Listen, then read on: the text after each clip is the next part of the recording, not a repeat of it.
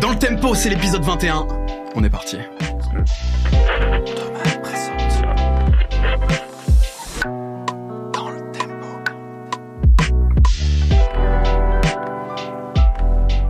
Bienvenue dans DLT. Écoutez, c'est l'épisode 21 et comme vous pouvez le voir, grand changement pour le podcast. Pour rappel, évidemment, DLT, c'est le podcast qui parle de musique, de toutes les musiques. On essaye d'en parler différemment, autrement, avec un regard de passionné, évidemment. Et nouveau setup, Michel, J'ai un bonnet. t'es un bonnet. C'est vrai que c'est- ça, c'est les nouveaux setups, tu as un bonnet, absolument. ouais, Avant, j'avais une casquette. Et avant, t'avais une casquette. Est-ce que ça, c'est pour t'adapter à l'environnement que tu fais ça? Bah, il fait froid. Il fait froid. En tout cas, oui, vous le voyez, on est accueilli par nos amis de la bouclette. Donc, euh, dans, dans ce beau lieu, on peut le dire, beau lieu ou euh, très beau lieu. très beau lieu. Il y a une basse là. Absolument, c'est vrai. On fait de la musique ici. N'hésitez pas à aller checker d'ailleurs sur le Twitch de la bouclette. Chaque semaine, ils font un live Quel musical. esprit à propos, Salman. Eh ben attends, quand même, on, fait croquer un peu les copains. Et donc, il se trouve que voilà, on va essayer de faire à chaque fois le podcast dans ces conditions. Euh, pour ceux qui regardent en vidéo, vous voyez bien qu'il y a une nette amélioration. Le son doit être mieux aussi pour ceux qui nous écoutent bah, sur les plateformes de podcast. Et puis Michel, bah euh, voilà, mon gars Chronomusique est évidemment à chaque fois là avec moi pour présenter cette émission. Et nous recevons cette semaine un invité. Franchement, c'est la, fierté quand même. Ouais. je suis très très Ça fait, ça, fait, ça fait des mois qu'on s'était dit qu'on avait envie de te recevoir. On, vrai. attend- on attendait d'être dans les bonnes Je conditions. j'en ai parlé genre avant même qu'on fasse le premier épisode. Il y a moyen, hein. Ouais. il y a moyen. hein. Je pense. Et on s'était dit, voilà, nouveau setup, il faut l'inaugurer avec Tarek Azouz. Bienvenue Tarek. Merci beaucoup. Merci, beaucoup d'être avec nous. Ouais, merci. Merci à vous de m'avoir invité. Eh ben, écoute, c'est c'est un honneur pour nous. On avait envie de t'inviter pour discuter d'un d'un sujet qui nous semble important, qui est, euh, entre guillemets, l'art complexe du placement de prod. Euh, le fait que c'est devenu... euh, pas une nouvelle pratique, mais qu'aujourd'hui, en tant que beatmaker, il y a vraiment la nécessité de d'aller chercher des interprètes, des artistes, euh, d'essayer de placer euh, auprès de différentes personnes. Et notamment, en plus, toi, tu as une particularité, c'est que tu places beaucoup aux États-Unis. Donc, en plus, tu es à cheval entre deux pays. Mhm. Et voilà, on a, on a besoin de ton expertise pour nous parler un peu de ta pratique, de ton expérience. euh, voilà. D'accord, allons-y, allons-y. Allons-y. Tu, tu fais ça depuis une dizaine d'années, ça? Genre professionnellement en Euh, tout cas? non, professionnellement, mon premier placement c'était en 2015. Ouais. Donc ça va faire euh, en juillet de cette année, ça fera 7 ans. Ah ouais, seulement? Mais sinon, euh, professionnellement, ouais. Mais sinon, je produis depuis 2010. Ouais. J'ai commencé à faire des instruments en 2010 en fait. Ok, ok. Voilà. Ouais, Après ça 2015, fait- le premier placement et maintenant 2022. ouais. Ouais, j'ai commencé en même temps que toi, j'ai un sacré train de retard. Mais euh, donc c'est vrai que t'es, t'es- on passe là-dessus très vite, mais c'est vrai que t'es connu pour être le rappeur qui, enfin le beatmaker qui pose pour les rappeurs américains, etc. Euh, on sait que t'as collaboré avec euh, Rick Ross, Lil Wayne, Eminem, Nas. euh. Ah, attends, attends, attends. Bon, regarde, il rend honneur à tout ça. Euh, Oui, mais je, je, je, sais pas dans quelle mesure ça te casse les couilles d'avoir cette étiquette Euh, de. non, je le vois pas comme Non. une étiquette, c'est juste Ouais. un fait. Ouais. Tu vois, et puis après, c'est comme on on n'est pas énormément à faire ce que je fais. Ouais, c'est vrai. On est même deux, tu vois. Bon, il y a moi et il y a Cash Money IP, mais lui, il vit aux États-Unis. Ouais, c'est vrai. Du coup, c'est normal que ça sorte du lot et qu'on ait. Enfin, étiquette, c'est un peu péjoratif, mais c'est juste, voilà, c'est la nature des choses, en fait. Mais oui, tu, tu disais quand même, euh, pour ceux qui ne connaîtraient pas Tarek quand même, Oui, oui, c'est vrai. les, noms quand même avec qui tu as collaboré. euh, Donc tu disais euh, Rick Ross, Lil Wayne, Eminem, Nas, Jay-Z. DJ Khaled DJ évidemment. Khaled, bien plein, sûr, ouais. le, gra- le Grammy, parce que t'as gagné un Euh, Grammy. Nipsey, euh, Nipsey Hussle, Fianso, Fianso, un Alka, euh, en France, ouais. Alka, c'est réel. C'est quand même. Euh, t'as produit le feat euh, Alka, Big Flo et Oli. Absolument. Incroyable. Et Alka Roynock, une de mes plus grandes fiertés, Oh, c'est vrai, c'est vrai, c'est vrai. La c'est culture. récent en plus ça non? Alka Roynock, ouais, enfin, Roynock Alka pour le coup, Ouais. ça, je sais pas, peut-être un an et demi, un truc comme ça, je sais plus. Mais je- moi je suis quand même impressionné par euh, par ce CV. Ah oui. C'est euh, Merci. Et, et, et, euh, Tarek il vient un peu d'où à la base? Enfin, tu- pour nous le présenter. Oui, c'est euh, vrai que toi tu viens du 9-3 Ouais, et que tu y es toujours d'ailleurs. Malgré le, toujours, toujours. le ouais. torrent. Ah, non, le torrent de, de d'or et de platine. Mais euh, grandi et toujours Mm. dans le 93. C'est une, euh, c'est vraiment un choix. euh, je, euh, je sais que Salman, ça l'a, ça l'a choqué. Je vais- Mais ouais, euh, pour- comment, pourquoi euh, Euh, c'est juste que je me sens bien, je me sens très bien et je me vois pas vivre Ouais, autre part. Tu vois, tout- toute ma famille, tous mes amis, toute ma vie, elle est, elle est dans le 93, donc ouais, euh, ouais. je me vois pas aller autre part. Bah, c'est vrai que ce qu'on pourrait rajouter en plus sur ton profil, une des particularités et qui va être intéressante, parce qu'on va essayer de parler aussi de ton, ton approche de la composition, etc., Mhm. c'est que tu as commencé aussi en tant que pianiste, Ouais. avec une formation classique, puis tu Ouais. t'es orienté vers le, le beatmaking, la production, euh, dans le rap en tout cas. Ouais. Euh, en tout cas, voilà, t'as as un profil euh, assez divers qui, je pense, nous sera utile, franchement, pour, pour parler de tout ce dont on veut parler. Et justement, en première partie, ça serait un peu axé plutôt sur euh, vraiment le placement de prod, comment tu envisages ta carrière, comment ça se passe effectivement dans ces deux pays, etc. Puis dans une deuxième partie, et notamment Michel, t'étais très attaché Mm. à ce qu'on parle de ça, plus sur l'aspect prod, technique, comment tu travailles, ton, Mhm. Ton approche de la composition, des sonorités, etc. Et, et peut-être pour embrayer tout de suite, donc sur la première partie, un peu la- l'aventure américaine entre guillemets. C'est vrai, vrai La ruée vers l'or, finalement. la ruée vers l'or, disons-le, disons-le. j'aime bien, j'aime bien. Vers les millions peut-être, tu vas, nous, tu vas nous dire si t'es millionnaire ou pas.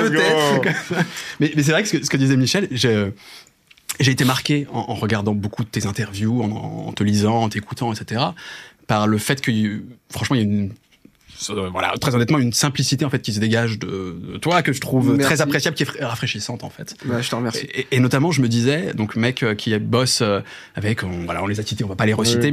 mais euh, j'avais noté quand même parce que c'est des mecs que j'aime bien. Je crois que t'as fait un truc avec Lupe Facio aussi. Ouais, euh, avec Roxda Five Nine. ouais, ouais. Bon, c'est euh, c'est stylé, tu vois. Ouais. Enfin, c'est assez Mais on sent impressionnant. que t'es quelqu'un qui est pas seulement dans le. D'ailleurs, même, je trouve les, les placements euh, de grands noms, c'est des gens qui sont, je trouve, très importants pour la culture, au-delà d'être des gens qui ont pu être à la mode, machin, etc. Grave. Moi, je sens qu'il y a ce, cette démarche-là chez toi, un truc de. euh, c'est des gens qui, euh, qui ont vraiment une place importante dans la culture. Alors, en fait, peut-être que c'est comment dire inconsciemment Ouais. en fait que que je me dirige vers ces gens-là, mais en fait quand quand je fais de la musique et que je fais de la musique pour un artiste, c'est juste c'est c'est toujours guidé par euh, est-ce que cet artiste me parle, est-ce que ça me touche la musique qu'il fait, est-ce que j'ai envie de faire de la musique avec lui? J'ai pas forcément de réflexion sur euh, il est important ou il n'est pas important. C'est juste ce mec-là, il me parle et sa musique, elle me parle. Ouais. Et du coup, je vais faire de la musique avec lui. Mais peut-être qu'effectivement, je suis attiré par des gens qui ont le profil dont tu parles, Ouais. inconsciemment, sans. sans Ouais, c'est un peu ça que je voulais dire. C'était ce côté-là. tu- Ouais, je pense que tu es naturellement attiré par euh, ouais, ce, simplement cette culture-là et pas simplement le, Ouais, bien le fait que ce sûr. soit des gros noms. Tu vois. Ah ouais, non. Alors ça, pour, euh, pour, ok, j'avais peut-être mal compris ce que tu me disais. Ouais, j'ai, jamais été attiré par ces mecs-là juste pour dire, ah, je pourrais dire que je l'ai fait. Ou, euh, tu sais, des fois, il y a un complexe euh, France-États-Unis. Genre, ouais, voilà. les États-Unis, c'est tellement mieux. Ça a jamais été ça. C'est juste, bah, moi, c'est ces mecs-là qui me parlent et c'est cette musique-là que j'ai envie de faire. Ce qu'on peut dire en plus, c'est que avant même de travailler avec Rick Ross, tu le considérais comme ton rappeur préféré. Ah, bah ouais, c'est ça, tu vois. Et c'est pour ça, ça rentre dans la logique de ce que je te dis. Ouais. C'est euh, Ross, c'est euh, depuis que je connais Ross, c'est mon rappeur préféré. Et du coup, euh, tu vois, c'est logiquement que ça a façonné ma, ma façon de, de, de faire de la musique, de la musique que j'avais envie de faire, et après les objectifs que je me suis fixés. Est-ce que, est-ce que tu le kiffais vraiment en tant que rappeur ou est-ce que c'est toute l'esthétique musicale ou toute l'esthétique globale qui accompagnait ce truc-là Franchement, c'est tout, Ouais. tout. Euh, rappeur déjà, Ouais. euh, parce que euh, Il est trop fort. trop fort. Franchement, trop à l'aise, trop Ouais. charismatique, Ouais. euh, tout, euh, Quelle voix. la voix, même c'est le genre de mec où il, il a certaines phases où ça peut être que lui qui va dire ça. Ouais. Tu vois, c'est genre vraiment, c'est pas, pas du, c'est pas générique. Ouais. Après, t'aimes ou t'aimes pas, mais en tout cas, ça peut être une punch, tu vas dire, ça c'est du Ross. Est le, cas pour Lil Wayne aussi. Bon, maintenant ça a changé un Voilà, peu parce qu'il a eu Wayne, mais, euh, mais- tu te dis, ok, ça c'est du Ouais, Wayne, ça c'est du Ross. Et du coup, euh, ouais, c'était vraiment tout même euh, ces vlogs. Tu vois, je sais pas si tu regardais à l'époque les Euh, vlogs non, MMJ. Euh, je, je te parle de ça en 2011-2012, mais tout me rendait fou en fait. tout, tu sais, il, y a une vidéo. J'invite les gens à aller la voir. Je pense que ça a traumatisé personne à part moi et mes potes. en fait, c'est un vlog à Chicago. Et euh, il arrive sur scène, et j'ai jamais vu ça de ma vie. Il arrive avec déjà avec un grand manteau de fourrure de ouf, super insolent. Il balance l'instru. Non, pardon. Il entre sur scène sans aucune musique. J'ai jamais vu aucun artiste faire ça. Il n'y a pas de musique, rien. Il rentre et il regarde et il fume un joint ou une clope, je sais plus ce qu'il fume, et il regarde les gens. Ensuite, l'instru part et il rappe pas. Il laisse l'instru tourner alors que tu vois le refrain est censé arriver, il rappe pas. Les gens deviennent fous et lui il est là, il se dandine avec son manteau de fourrure. et j'ai dit ok bah faut que je bosse avec ce mec là. Ouais. Tu vois mais tu vois je ça, paraît- je je ça peut paraître fou. Moi quand j'ai vu ça je dis mais il est fou ce mec. je vois, je Et ça me régale. Et du coup, euh, je te dis, c'est pour ça que je te dis, il y a tout. Il y a musicalement, sa sélection de prod, sa manière de rapper et ce genre de truc là aussi. Ouais, je me dis, mais ok, c'est un malade. Il me régale trop. Pour revenir sur cette histoire, euh, parce que Michel disait effectivement que j'avais été marqué par le fait que tu habites encore à Aulnay. En fait, si tu veux, on se dit que quand on a un producteur euh, qui travaille avec autant de gens réputés, qui a, qui a des tubes à son actif, on se dit que c'est certainement aussi un peu rémunérateur, etc. De se dire que ce producteur, est, on a un fantasme en fait en me disant bah le mec il a des villas, il etc. Ouais, et toi ouais. t'habites à 5 minutes de chez tes parents quoi. Enfin tu vois. ça, c'est- Et est-ce que c'est parce qu'il y a c'est un choix de vie ou est-ce que pas tout simplement le fantasme, l'idée qu'on se fait d'un producteur à succès, c'est peut-être un peu surestimé euh, à la fois le, gain- le gain financier, le, le style de vie, etc. C'est Je, je pense qu'il y a des deux. Ouais. C'est-à-dire que effectivement, je pense qu'il y a un côté fantasmé dans les sommes d'argent. Après, euh, tout va bien, tu vois, grâce à Dieu, euh, je, je gagne bien ma vie, etc. Mais euh, je pense effectivement qu'il y a des gens qui pensent que j'ai cinq lambeaux, trois villas, etc. Ce qui est pas le cas. Après, j'aurai les moyens de vivre aux États-Unis, mais là, c'est juste un choix où euh, ce que je vais gagner aux États-Unis, peut-être professionnellement, je vais le perdre dans d'autres aspects de ma vie. Euh, perso, la proximité avec la famille, etc. Et ce trade-là, euh, il m'intéresse pas du tout. Donc euh, c'est même pas un truc où je me dis non, tu dois garder les pieds sur terre, tu dois rester à Aulnay. C'est juste moi j'ai envie de rester ici. Mhm. Je suis bien ici et je reste ici. Tout Et, simplement. T'as quand même déjà, euh, je sais pas, été ne serait-ce que pour une période relativement longue, six mois, un an, ce genre de truc ou euh, Aux États-Unis? Ouais. Je suis allé, ouais, je suis allé aux États-Unis. La première fois, euh, c'était le plus long. Euh, c'était deux mois, mais c'était pas hyper long non plus, tu vois. Ouais. Mais même deux mois, ça m'a paru long. ouais. Après, j'étais, c'est la première, enfin, c'était la deuxième fois que j'allais, mais c'est la première fois que j'allais en tant que compositeur Ouais. pour euh, connecter, etc. Donc, comme comme j'étais en mission, j'ai serré les dents, je suis resté les deux mois, mais ça m'a bien confirmé que je pouvais pas vivre, pas qu'aux États-Unis, au- autre part que là où je vis actuellement. En tout cas, pour le moment, c'est comme ça que je le ressens. Il va falloir qu'on revienne évidemment. euh, tu, le disais, ton premier placement sérieux entre guillemets, c'est Lil Wayne en 2015. Ouais. Mais avant ça, tu composais déjà. Euh, Ouais, t'étais pas, t'étais pas professionnel entre guillemets, mais une tu t'avais déjà placé, etc. Et en interview, on, a- on parle un peu moins de cet avant. Est-ce que c'était c'était quoi? C'était la, c'était la galère? C'était euh, ça commençait déjà à grimper. En fait, et c'était logique que tu arrives aux États-Unis? Est-ce que c'est- tu, tu vois Hmm. c'était- comment ça se passait avant Tu vois? Franchement, avant, mis à part, alors mon premier vrai, premier, tout premier, si tu parles d'un morceau qui est sorti sur Internet, etc., avec un artiste qui avait quand même un petit, un following, etc., c'est avec Gandhi. Je sais pas si vous voyez, ce- bah, rappeur Ah bah belge oui, d'ailleurs. ouais, très très Gandhi fort, qui s'appelle GAN maintenant. Ouais, ouais. Tout à fait. Pour le coup, je le trouve super fort Ouais, aussi. ouais. J'adore pas le morceau qu'on a fait. Le morceau, il s'appelle J'ai bu. Il est sorti, je crois, en 2011 ou 2012. 2011. 2000. Ouais, bon, 2011 ou 2012. Ouais. Peut-être 2012 plutôt. Et donc, il y a ça qui s'est passé. Ok? Ça faisait deux ans que je faisais des prods.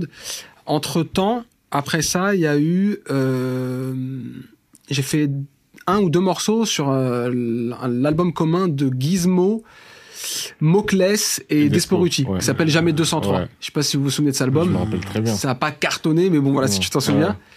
Donc tu passes quand même. Enfin, comment tu dès le début euh, tu bosses avec Gandhi qui avait quand même déjà une petite carrière. Tu bosses avec euh, Despo et compagnie. Enfin c'est déjà c'est pas mal pour euh, pour un début j'ai envie de dire. Tu disais que ça fait deux ans que tu prodais quoi. Enfin, Ouais, c'est pas mal, mais si tu regardes, tu sais, c'est- entre guillemets. Après, j'ai pas, j'ai pas poussé le truc, mais c'est entre guillemets tout ce qui s'est passé en 5 ans quand même, tu vois, entre 2010 et 2015.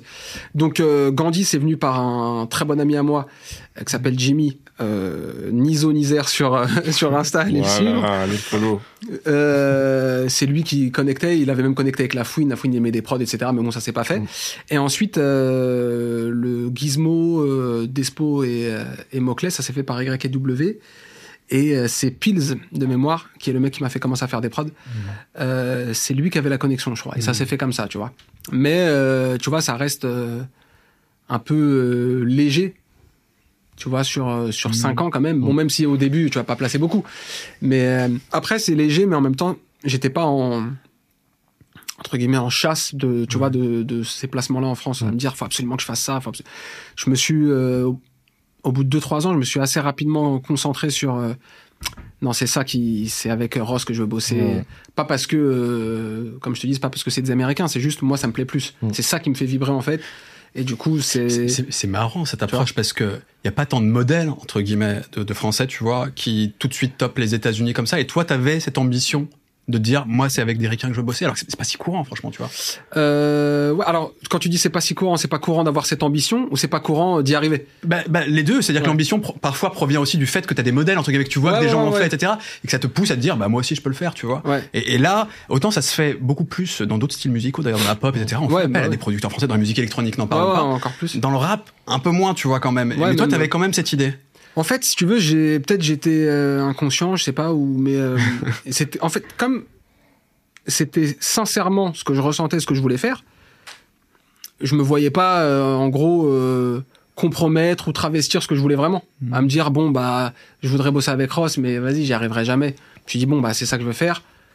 On va tout faire. Par contre, on va vraiment tout faire pour y arriver. C'est-à-dire que c'est pas travailler une heure par jour et se dire je vais travailler avec Ross. C'est-à-dire que quand tu as des ambitions de ce style-là, euh, c'est un conseil que je donne quand on m'en demande. c'est que faut que ton faut que ton style de travail et même ton style de vie après parce que ça prend tellement le pas, faut que ça aille avec cette ambition. Donc quand je me suis fixé cet objectif, et je me suis même pas dit euh, alors c'est quoi mon objectif de vie, c'est ça. C'est juste vraiment c'est ça que j'ai envie de faire. C'est trop euh, évident pour moi que c'est ça qu'il faut que je fasse. À partir du moment où j'ai ressenti ça, j'étais vraiment euh, déjà que j'étais focus, je me suis vraiment vraiment vraiment mis en mode En et mode charbonneur. Ouais. Ouais, ouais, vraiment. Même si, comme tu dis, j'avais pas nécessairement d'exemple, euh, tu vois, pour me pour me montrer que c'était possible, etc. J'avais pas réfléchi à ce truc-là. Il y a une phrase dit, qui euh, résume, enfin moi que je c'est trouve possible. très belle et qui résume très bien ce truc-là, c'est il savait pas que c'était impossible alors il l'a fait. et moi j'adore cette phrase. Et Exactement, moi ouais. c'est c'est le, c'est le mindset, Ouais. tu vois, c'est ce truc. Je crois que c'est Fianso aussi qui utilise ça dans un, dans un couplet d'ailleurs. Ouais, c'est vrai. Ouais, il, il la tourne d'une certaine manière. Ouais. Mais c'est ce concept-là de dire ouais si tu si tu te poses pas la question et que tu fais les trucs, tu fais des trucs que oui euh, que si tu te posais la question potentiellement tu les ferais pas. Et ça c'est beau. Non, mais c'est, c'est, c'est, certains parleraient d'inconscience, d'autres diront, bah, c'est des mecs qui, qui croient en eux et, tu vois, et qui ont des rêves et il faut le faire à un moment, quoi, tu vois. Faut, euh, Bon, l'é- l'équilibre est toujours compliqué, ça. C'est un truc dont on a déjà parlé dans l'émission, évidemment, c'est, est-ce que lorsque tu as des ambitions artistiques, tu veux en faire ton métier, est-ce qu'il faut se lancer corps et âme là-dedans? Est-ce qu'il faut trouver une forme d'équilibre? Est-ce qu'il faut aussi, tu vois, ménager le fait, bah, que t'as un entourage, que toi, faut t'assurer aussi un avenir? Enfin, ça, c'est, ça, une pagaille absolue. Bah. Je sais pas si c'est un thème qui, toi, qui te touche ou Bah qui... si, forcément, forcément. Après, euh, si tu veux, j'ai, je l'ai fait au bon moment, je pense, parce que j'ai commencé à faire des prods, j'avais 20 ans. Bon, ça peut être un peu tard pour certaines personnes, mais tu, ça reste une période de vie où t'as pas de responsabilité. Tu vois, j'étais encore en cours, et en plus, quand j'ai fini les cours, en fait, six mois après, j'ai eu mon premier placement. Donc tout s'est assez bien enchaîné. Mais au- en fait, tu vois, tu, tu, tu parles d'y aller corps et âme. Pour moi, c'est certes, ça peut être dangereux pour ton avenir, mais en vrai, c'est encore plus dangereux, je pense, euh, mentalement et émotionnellement. Parce que quand tu te mets corps et âme dans un truc et que tu mets vraiment toute ton énergie et que tu y crois, etc., et qu'en plus ça te passionne, l'échec à ce moment-là, Il est dur. il est encore plus difficile à, à accepter. Tu l'as Et- vu autour de toi, ça Des gens qui, ont, Euh. qui, qui espéraient, ou Michel, toi d'ailleurs, des gens qui espéraient, puis finalement ça s'est pas passé comme ça, et on en parle peu en fait, tu sais. Il y a toujours les fait, success stories. ouais. Moi je crois que je suis pas trop d'accord avec ça parce que Ouais. pour moi genre t'essayes et si t'arrives pas t'es mort. Tu vois ce que je veux dire? Genre pour moi c'est tu le fais, tu fais en plus quand tu le fais tu prends du plaisir en le faisant, Ouais, ouais, tu tu fais vois, machin, t'évolues. dans le sens où il n'y a pas de date limite. Il y a pas de date limite. non, quand t'as- là-dessus, je suis super d'accord avec toi. tu- Enfin, Il y a pas d'échec. Mais il y ça, ça peut créer une a forme de frustration quand même. Oui, ça, un tel peux- investissement que Ouais. vraiment tu te dis ah, potentiellement tu, ça devient dur, tu deviens aigri, Ouais, ça devient plus dur, machin, Après, je suis d'accord avec toi sur le fait qu'il n'y ait pas de date limite, mais après, il y a un moment où la vraie vie, entre guillemets, tu vois, tu dois, euh, si tu génères aucun argent là-dedans, Ouais. ça veut dire que j'aurais pu ne pas travailler avec Rick Ross, mais générer de l'argent et vivre de ma passion. C'est pas un échec. Mmh, sûr. Mais euh, après, je pense que c'est une question de personnalité aussi. Tu vois, si euh, je me suis, tu sais, j'en avais tellement envie et je pense que c'est plus voilà ma façon d'être où c'était tellement important pour moi et j'ai mis tellement de de temps, de, de passion, etc. Je pense que c'est plus de l'ego après. Ouais. De se dire putain, je croyais que j'ai que je pouvais, j'ai tout fait et j'y suis pas arrivé. C'est plus pour l'ego que ça fait mal en fin de compte. C'est ça en vrai. Je réfléchissais peut-être plus à ce risque-là de mon côté. Tu vois, mais après, bien sûr que tu l'as dans un fond de ta tête, tu dis bon là j'ai 23 ans, euh, c'est quoi ma, tu vois, en vrai il devrait pas y avoir de date limite, mais c'est quoi ma date limite, tu vois? Je capte. Mais ça s'est bien enchaîné. Il y a, pour qu'on, si tu veux bien élargir un peu le débat, tu sais, parler un peu plus placement de prod de manière générale, euh, avec ton expérience évidemment, mais je me suis fait une remarque, vous me dites tous les deux ce que vous en pensez, c'est que euh, historiquement dans le rap, il y avait quand même beaucoup plus de groupes et de collectifs. Et souvent, le groupe ou le collectif avait un beatmaker attitré. Ouais. C'est-à-dire que tu avais un mec, voire qui faisait partie intégrante du Ouais, groupe. ouais, carrément. Euh, Il y avait vraiment un, un travail comme ça. euh, DJ. Ouais, bah, je Exactement. pense à lui aussi, ouais. Et ça, ça, ça, ça, ça, ça n'existe quasiment plus. Mhm. les collectifs déjà dans le rap sont même juste de rappeurs sont amoindris de ouf. Enfin, Mm. c'est beaucoup moins courant. Et comment, quel regard vous portez tous les deux? Peut-être Tarek dans un premier temps, tu nous diras, Michel aussi, ce que tu en penses sur ce changement. Est-ce que ça signifie un changement de la musique aussi, du rap euh, spécifiquement? Est-ce que c'est un truc, euh, ou même on peut avoir, tu vois, une vision un peu culturelle du truc? Est-ce qu'il y a une, forme d'individualisme plus exacerbé? Ou est-ce qu'à l'inverse, c'est juste qu'aujourd'hui, tu as plus de gens qui ont envie d'être libres dans leur pratique artistique et d'aller voir à droite et à gauche? Quel regard tu portes un peu sur ce changement? Moi, je pense que c'est euh, d'abord un- une question d'offre et de demande.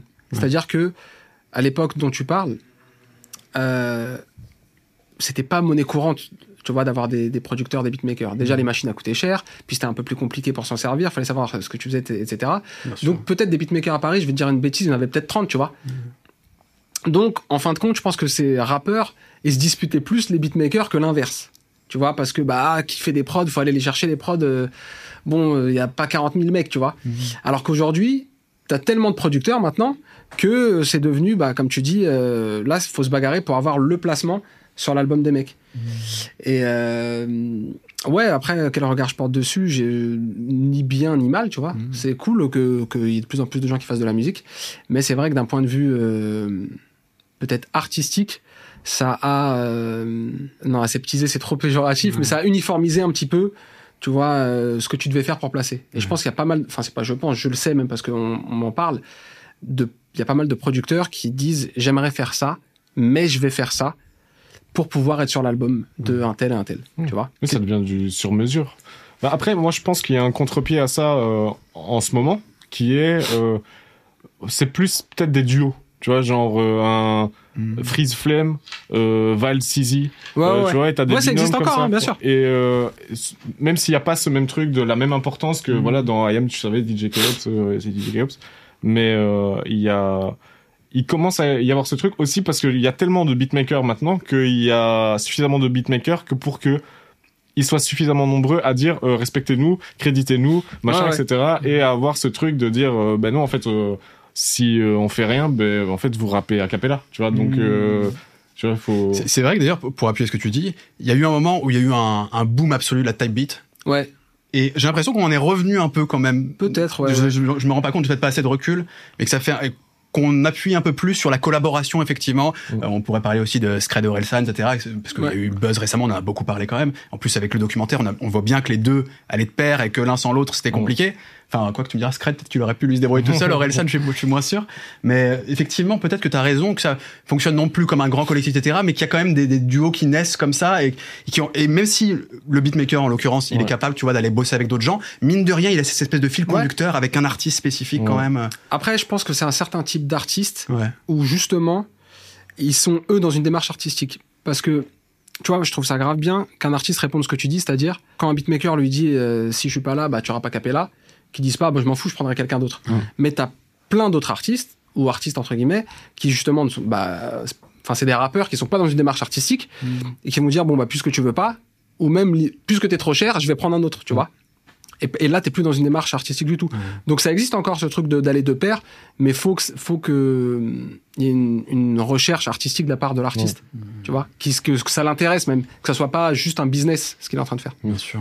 Puis souvent, c'est des des petits qui grimpent ensemble, on va dire. Tu vois, c'est Ouais, des plus, gens ouais. qui, qui sont là et en, en vrai, c'est genre euh, souvent c'est de la proximité euh, géographique, euh, tu Ouais, vois, ouais. des trucs comme ça. Et puis après, il y a des affinités qui se créent avec ce truc-là. Bien sûr.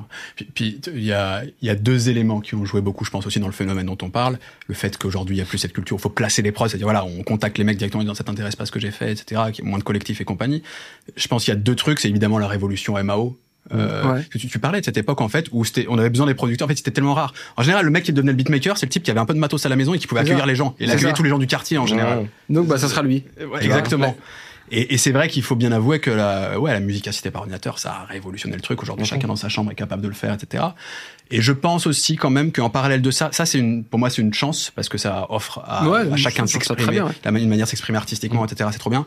En parallèle, par contre, il y a eu aussi une évolution, alors dans le côté très professionnel de l'industrie euh, musicale, Mhm. qui a amené globalement à se reposer beaucoup plus sur euh, l'artiste doit se démerder tout seul, doit être capable d'avoir un produit Ouais. quasi fini, etc. On l'accompagne moins, et c'est aussi une facilité économique. Et je pense que ça a aussi participé à l'essor de ce genre de profil. C'est maintenant, c'est c'est c'est la jungle. Mhm. Chacun se démerde, devient fort dans ton coin, et puis quand tu commences à avoir un vrai buzz, là éventuellement on peut t'accompagner. Ouais, ouais, on va pas te développer, tu vois. Ouais. C'est très rare, effectivement, le développement d'artistes qui partent de rien, en fait. Ouais. Genre, ah, j'ai vu ce mec-là, il a 300 vues, mais il est trop fort, on part sur lui. Non, c'est, on va regarder, ok, il fait 100 000, donc on estime que dans deux mois, il pourra en faire 200. Donc, on va quand même. C'est vrai que c'est comme ça maintenant. ouais. Je pense qu'on on sort aussi d'une espèce de de zone tampon où euh, oui, il y a eu euh, cet essor euh, de la MAO, il y a eu beaucoup d'offres et en fait là, on se rend compte que enfin, je pense que les artistes et les binômes d'artistes etc se rendent compte que si t'es pas un peu radical, c'est difficile de, faire parler de toi. Tu vois, radical pas forcément dans ce que tu dis, mais La dans la proposition, artistique. ouais. ouais. Et que du coup, ben en fait, ouais, tu peux pas faire la même chose que tout le monde. Tu peux pas, euh, parce que sinon, ben t'es noyé. Comment, c'est, quoi la diff entre toi et un autre? Donc je pense que le, on, on arrive maintenant à un tournant, on a eu cette période où voilà, il y a eu ce, faut se réadapter, et là maintenant on revient dans un truc où on arrive à des vraies propositions artistiques, euh, où ça, ça recommence à redevenir chaud, je trouve. En tout cas, t'as les, t'as les scènes en parallèle et t'as ça qui existe beaucoup plus. Ouais. Je pense qu'il y a des trucs qui se font encore à la chaîne aujourd'hui, quoi. Ouais. Euh, Ouais, bien mais- sûr. Petite question quand même, parce que donc là, on, on essaie d'avoir une vision un peu plus globale sur le mouvement, notamment en France. Euh, repartons aux États-Unis, si tu le veux bien, parce que le, le switch quand même, on, on disait donc euh, Lil Wayne premier placement sérieux 2015, et en fait en amont, t'as en 2014 la rencontre avec Street Runner. Mhm. Comment euh, comment ça s'organise de travailler avec les États-Unis Alors peut-être tu peux nous dire juste rapidement comment tu as fait cette connexion américaine, Ouais. dont on a déjà souvent parlé, donc peut- Ouais, peut-être, mais au moins résumé pour ceux qui nous suivent. Mais surtout, comment ensuite, comment on gère tout ça? C'est-à-dire, est-ce qu'il faut avoir un représentant sur place? Est-ce que quand il faut signer des contrats, euh, t'as un mec sur place? Comment tu t'assures de pas de pas te faire avoir aussi? Parce Mhm. que ça peut être un milieu compliqué la musique parfois. Bien sûr, ouais. Du coup, pour revenir sur la connexion, euh, j'ai envoyé euh, de la musique à Street Runner via la plateforme Blaze Track. Qui, Donc, qui- euh, Blaze Track qui met en relation Blaze- en fait des Voilà, excuse-moi. Donc euh, Blaze Track qui met en relation des, je sais pas comment on peut dire, des anonymes, des internautes, tu vois, Ouais. avec euh, des gens de l'industrie. Donc ça peut être des producteurs, ça peut être des managers, des A&R, euh, toutes sortes de choses. Et du coup, euh, bon avant Street Runner, j'avais contacté pas mal de monde, tu vois, et j'avais eu plein de bons retours de producteurs dont je suis fan, mais on n'avait pas euh, passé le cap de vraiment travailler ensemble.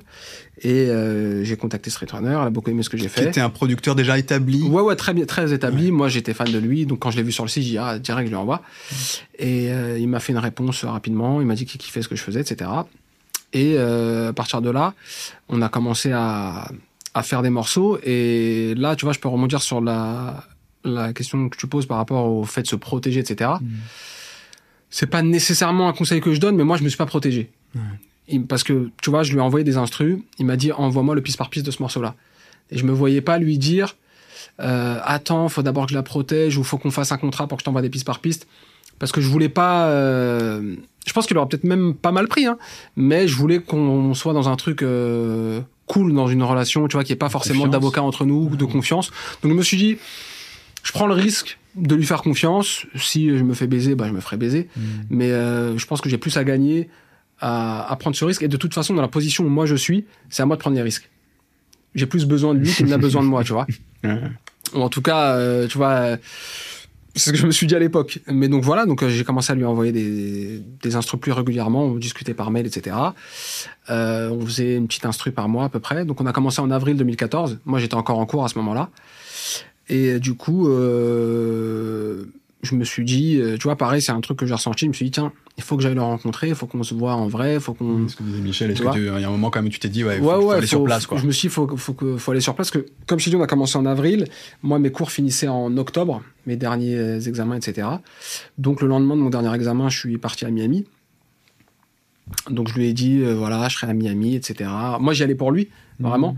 Mais je lui ai dit, je serai à Miami, parce que je voulais pas l'angoisser. Mm. Tu vois, je voulais pas, genre, je viens pour toi, et tu vois, ça- c'est peut-être une pression en plus. Donc, je lui ai dit, écoute, je serai à Miami, si tu veux qu'on se voit. Du coup, je suis allé à Miami euh, deux mois. Et on s'est capté. euh, Au-delà de se capter, je voulais, je me suis dit, tiens, on va peut-être en- être en studio ensemble. Et je vais pouvoir lui montrer que je peux faire beaucoup plus qu'une instru par mois. Je vais pouvoir lui montrer que je peux vraiment, euh, limite, devenir indispensable, euh, tu vois, à tout son processus, etc. Et donc, en fait, quand on s'est vu, on a fait à peu près tout sauf de la musique.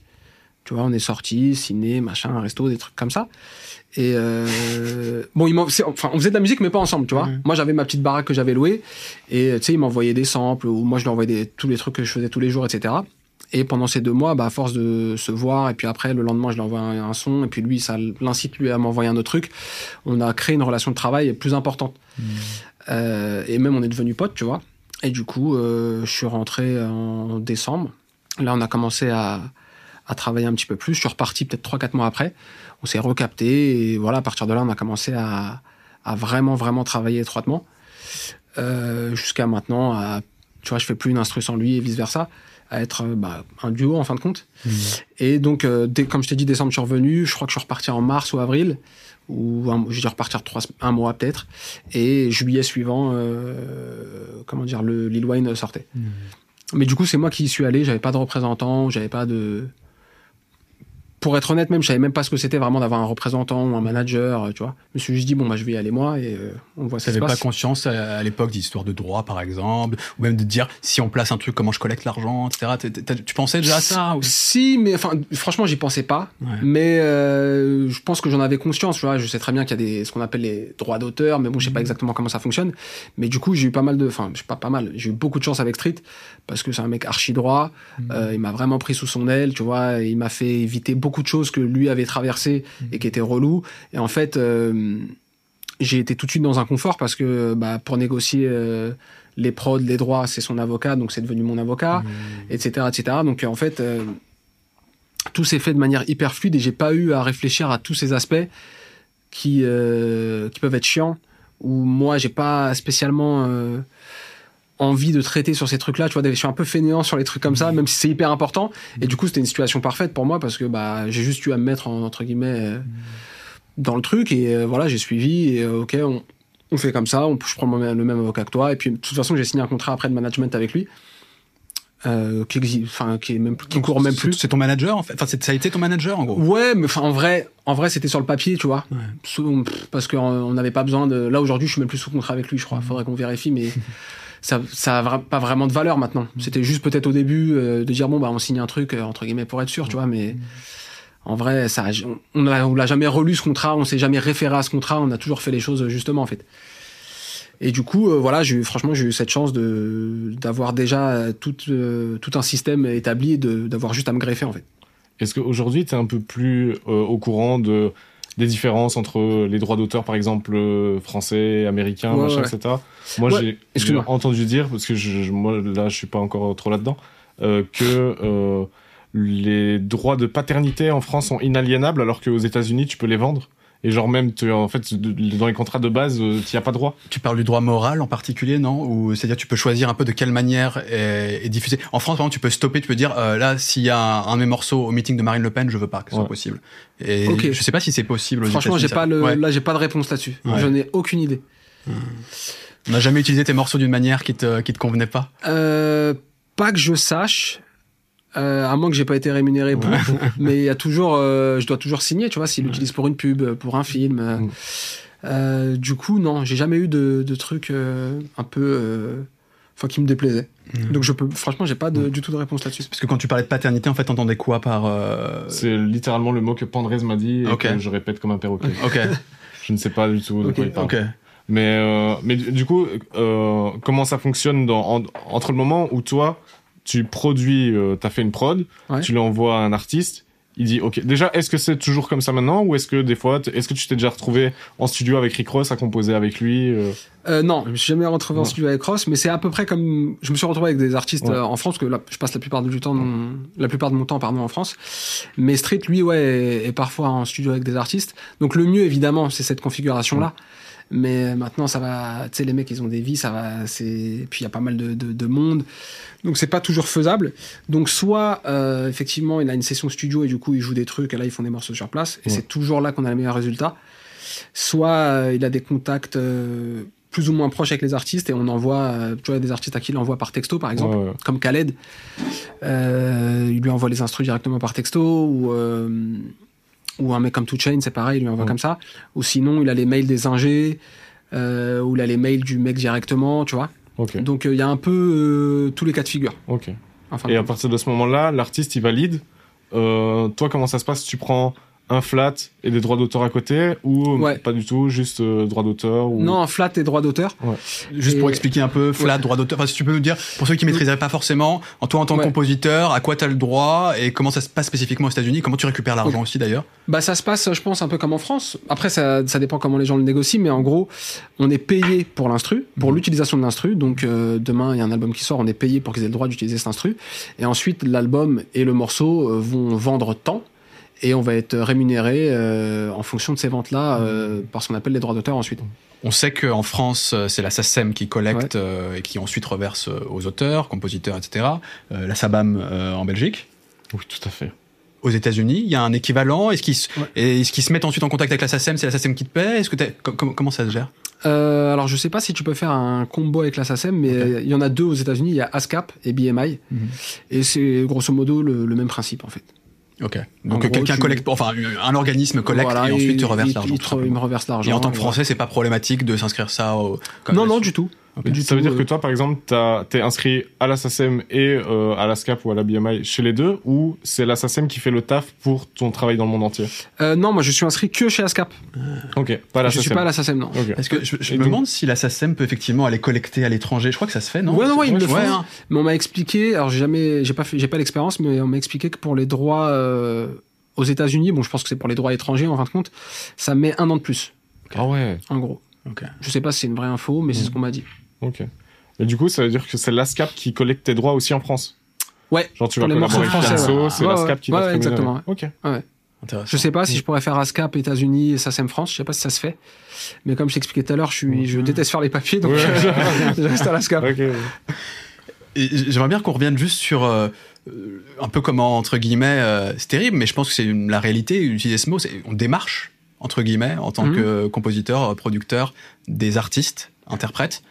Euh, comment ça se passe? Alors, on a bien compris que toi, il y avait une particularité, c'est quand même c'était les connexions de Street Runner qui Mhm. ont facilité, entre guillemets, Ouais, les choses, ouais, si je puis dire. Ouais, bien sûr. Euh, comment ça se passe? C'est du réseau principalement? Est-ce que non C'est qu'il y a d'autres aussi façons de contacter ces gens-là? Est-ce que parfois il y a du hasard et c'est même l'artiste de lui-même qui va venir te voir? Co- Comment on démarche? Comment, comment on place aux États-Unis en particulier Tu vois?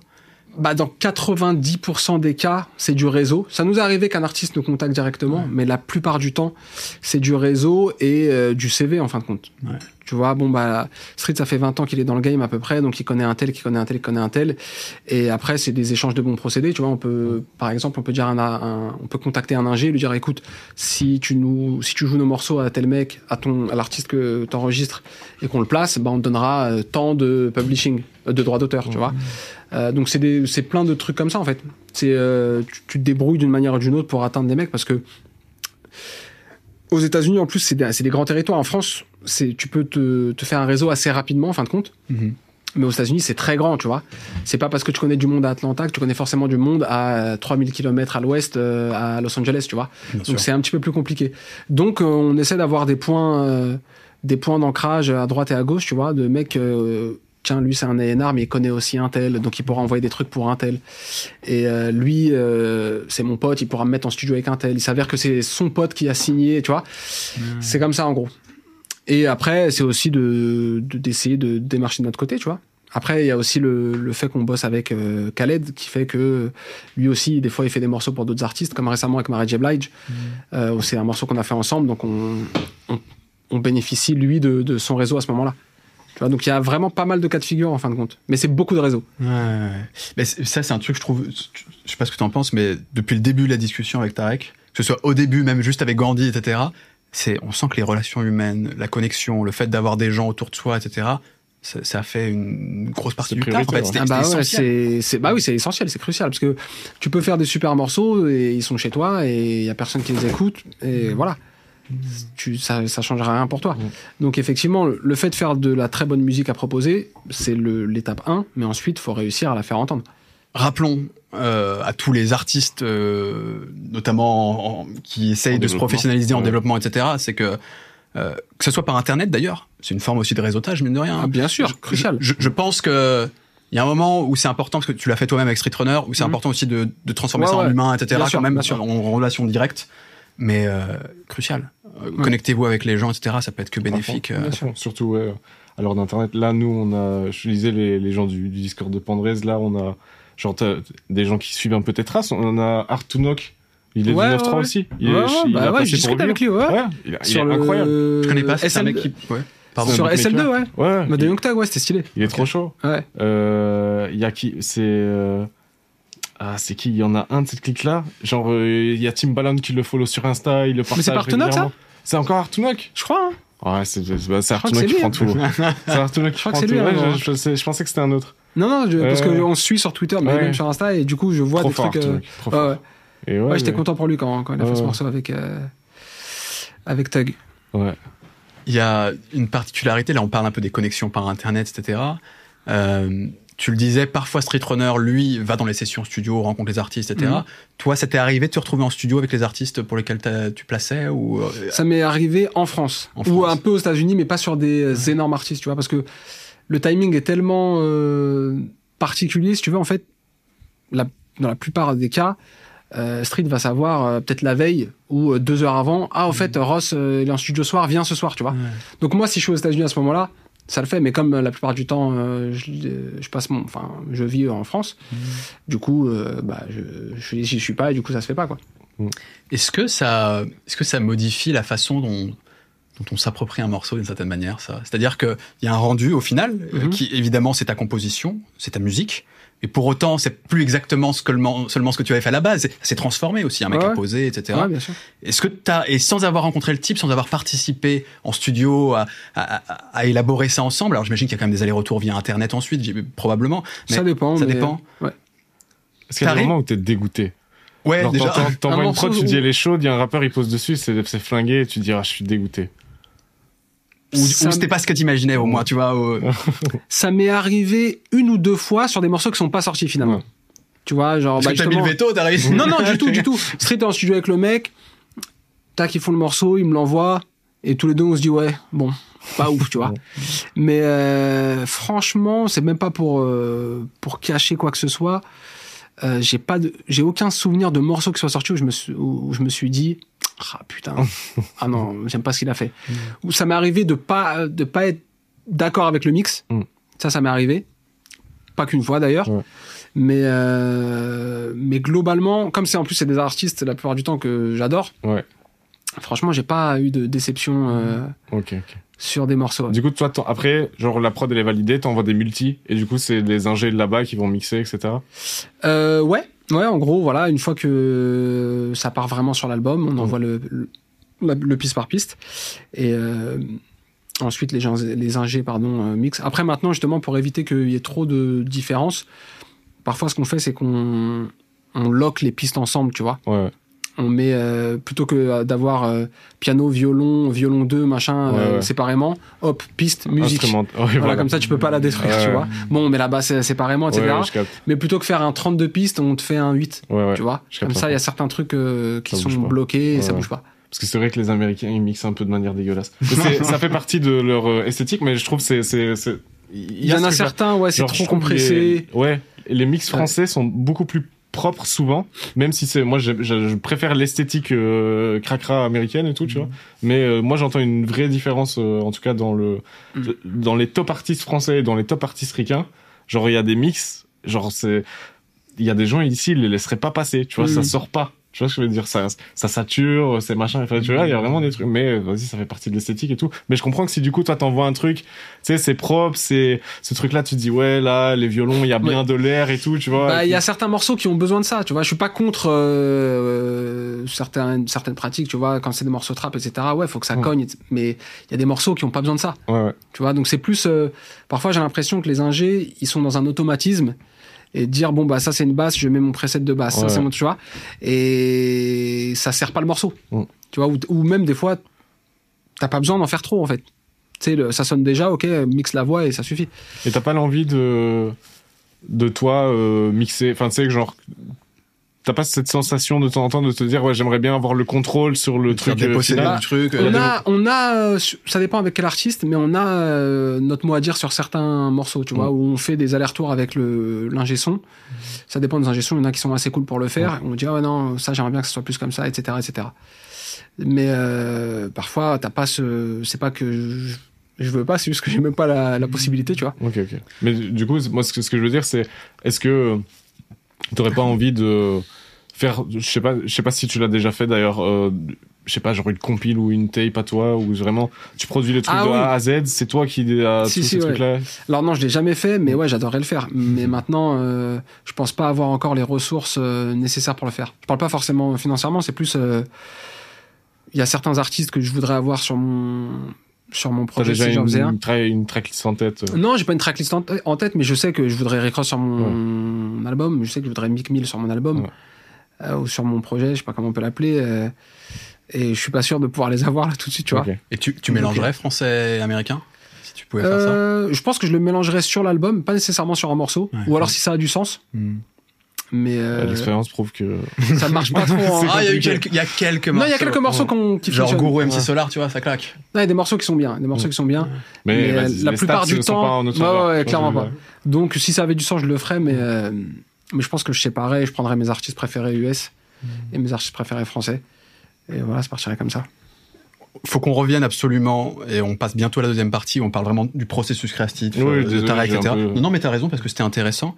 Mais j'aimerais juste qu'on revienne sur cette idée, je te parlais un peu de s'approprier le morceau, entre guillemets, dans le sens où, prenons l'exemple. Euh, c'est quoi? C'est en 2020, euh, Higher, euh, DJ Khaled? 2019. 2019, pardon. Donc tu composes ce morceau. euh, Le Grammy. Ce morceau est récompensé Grammy.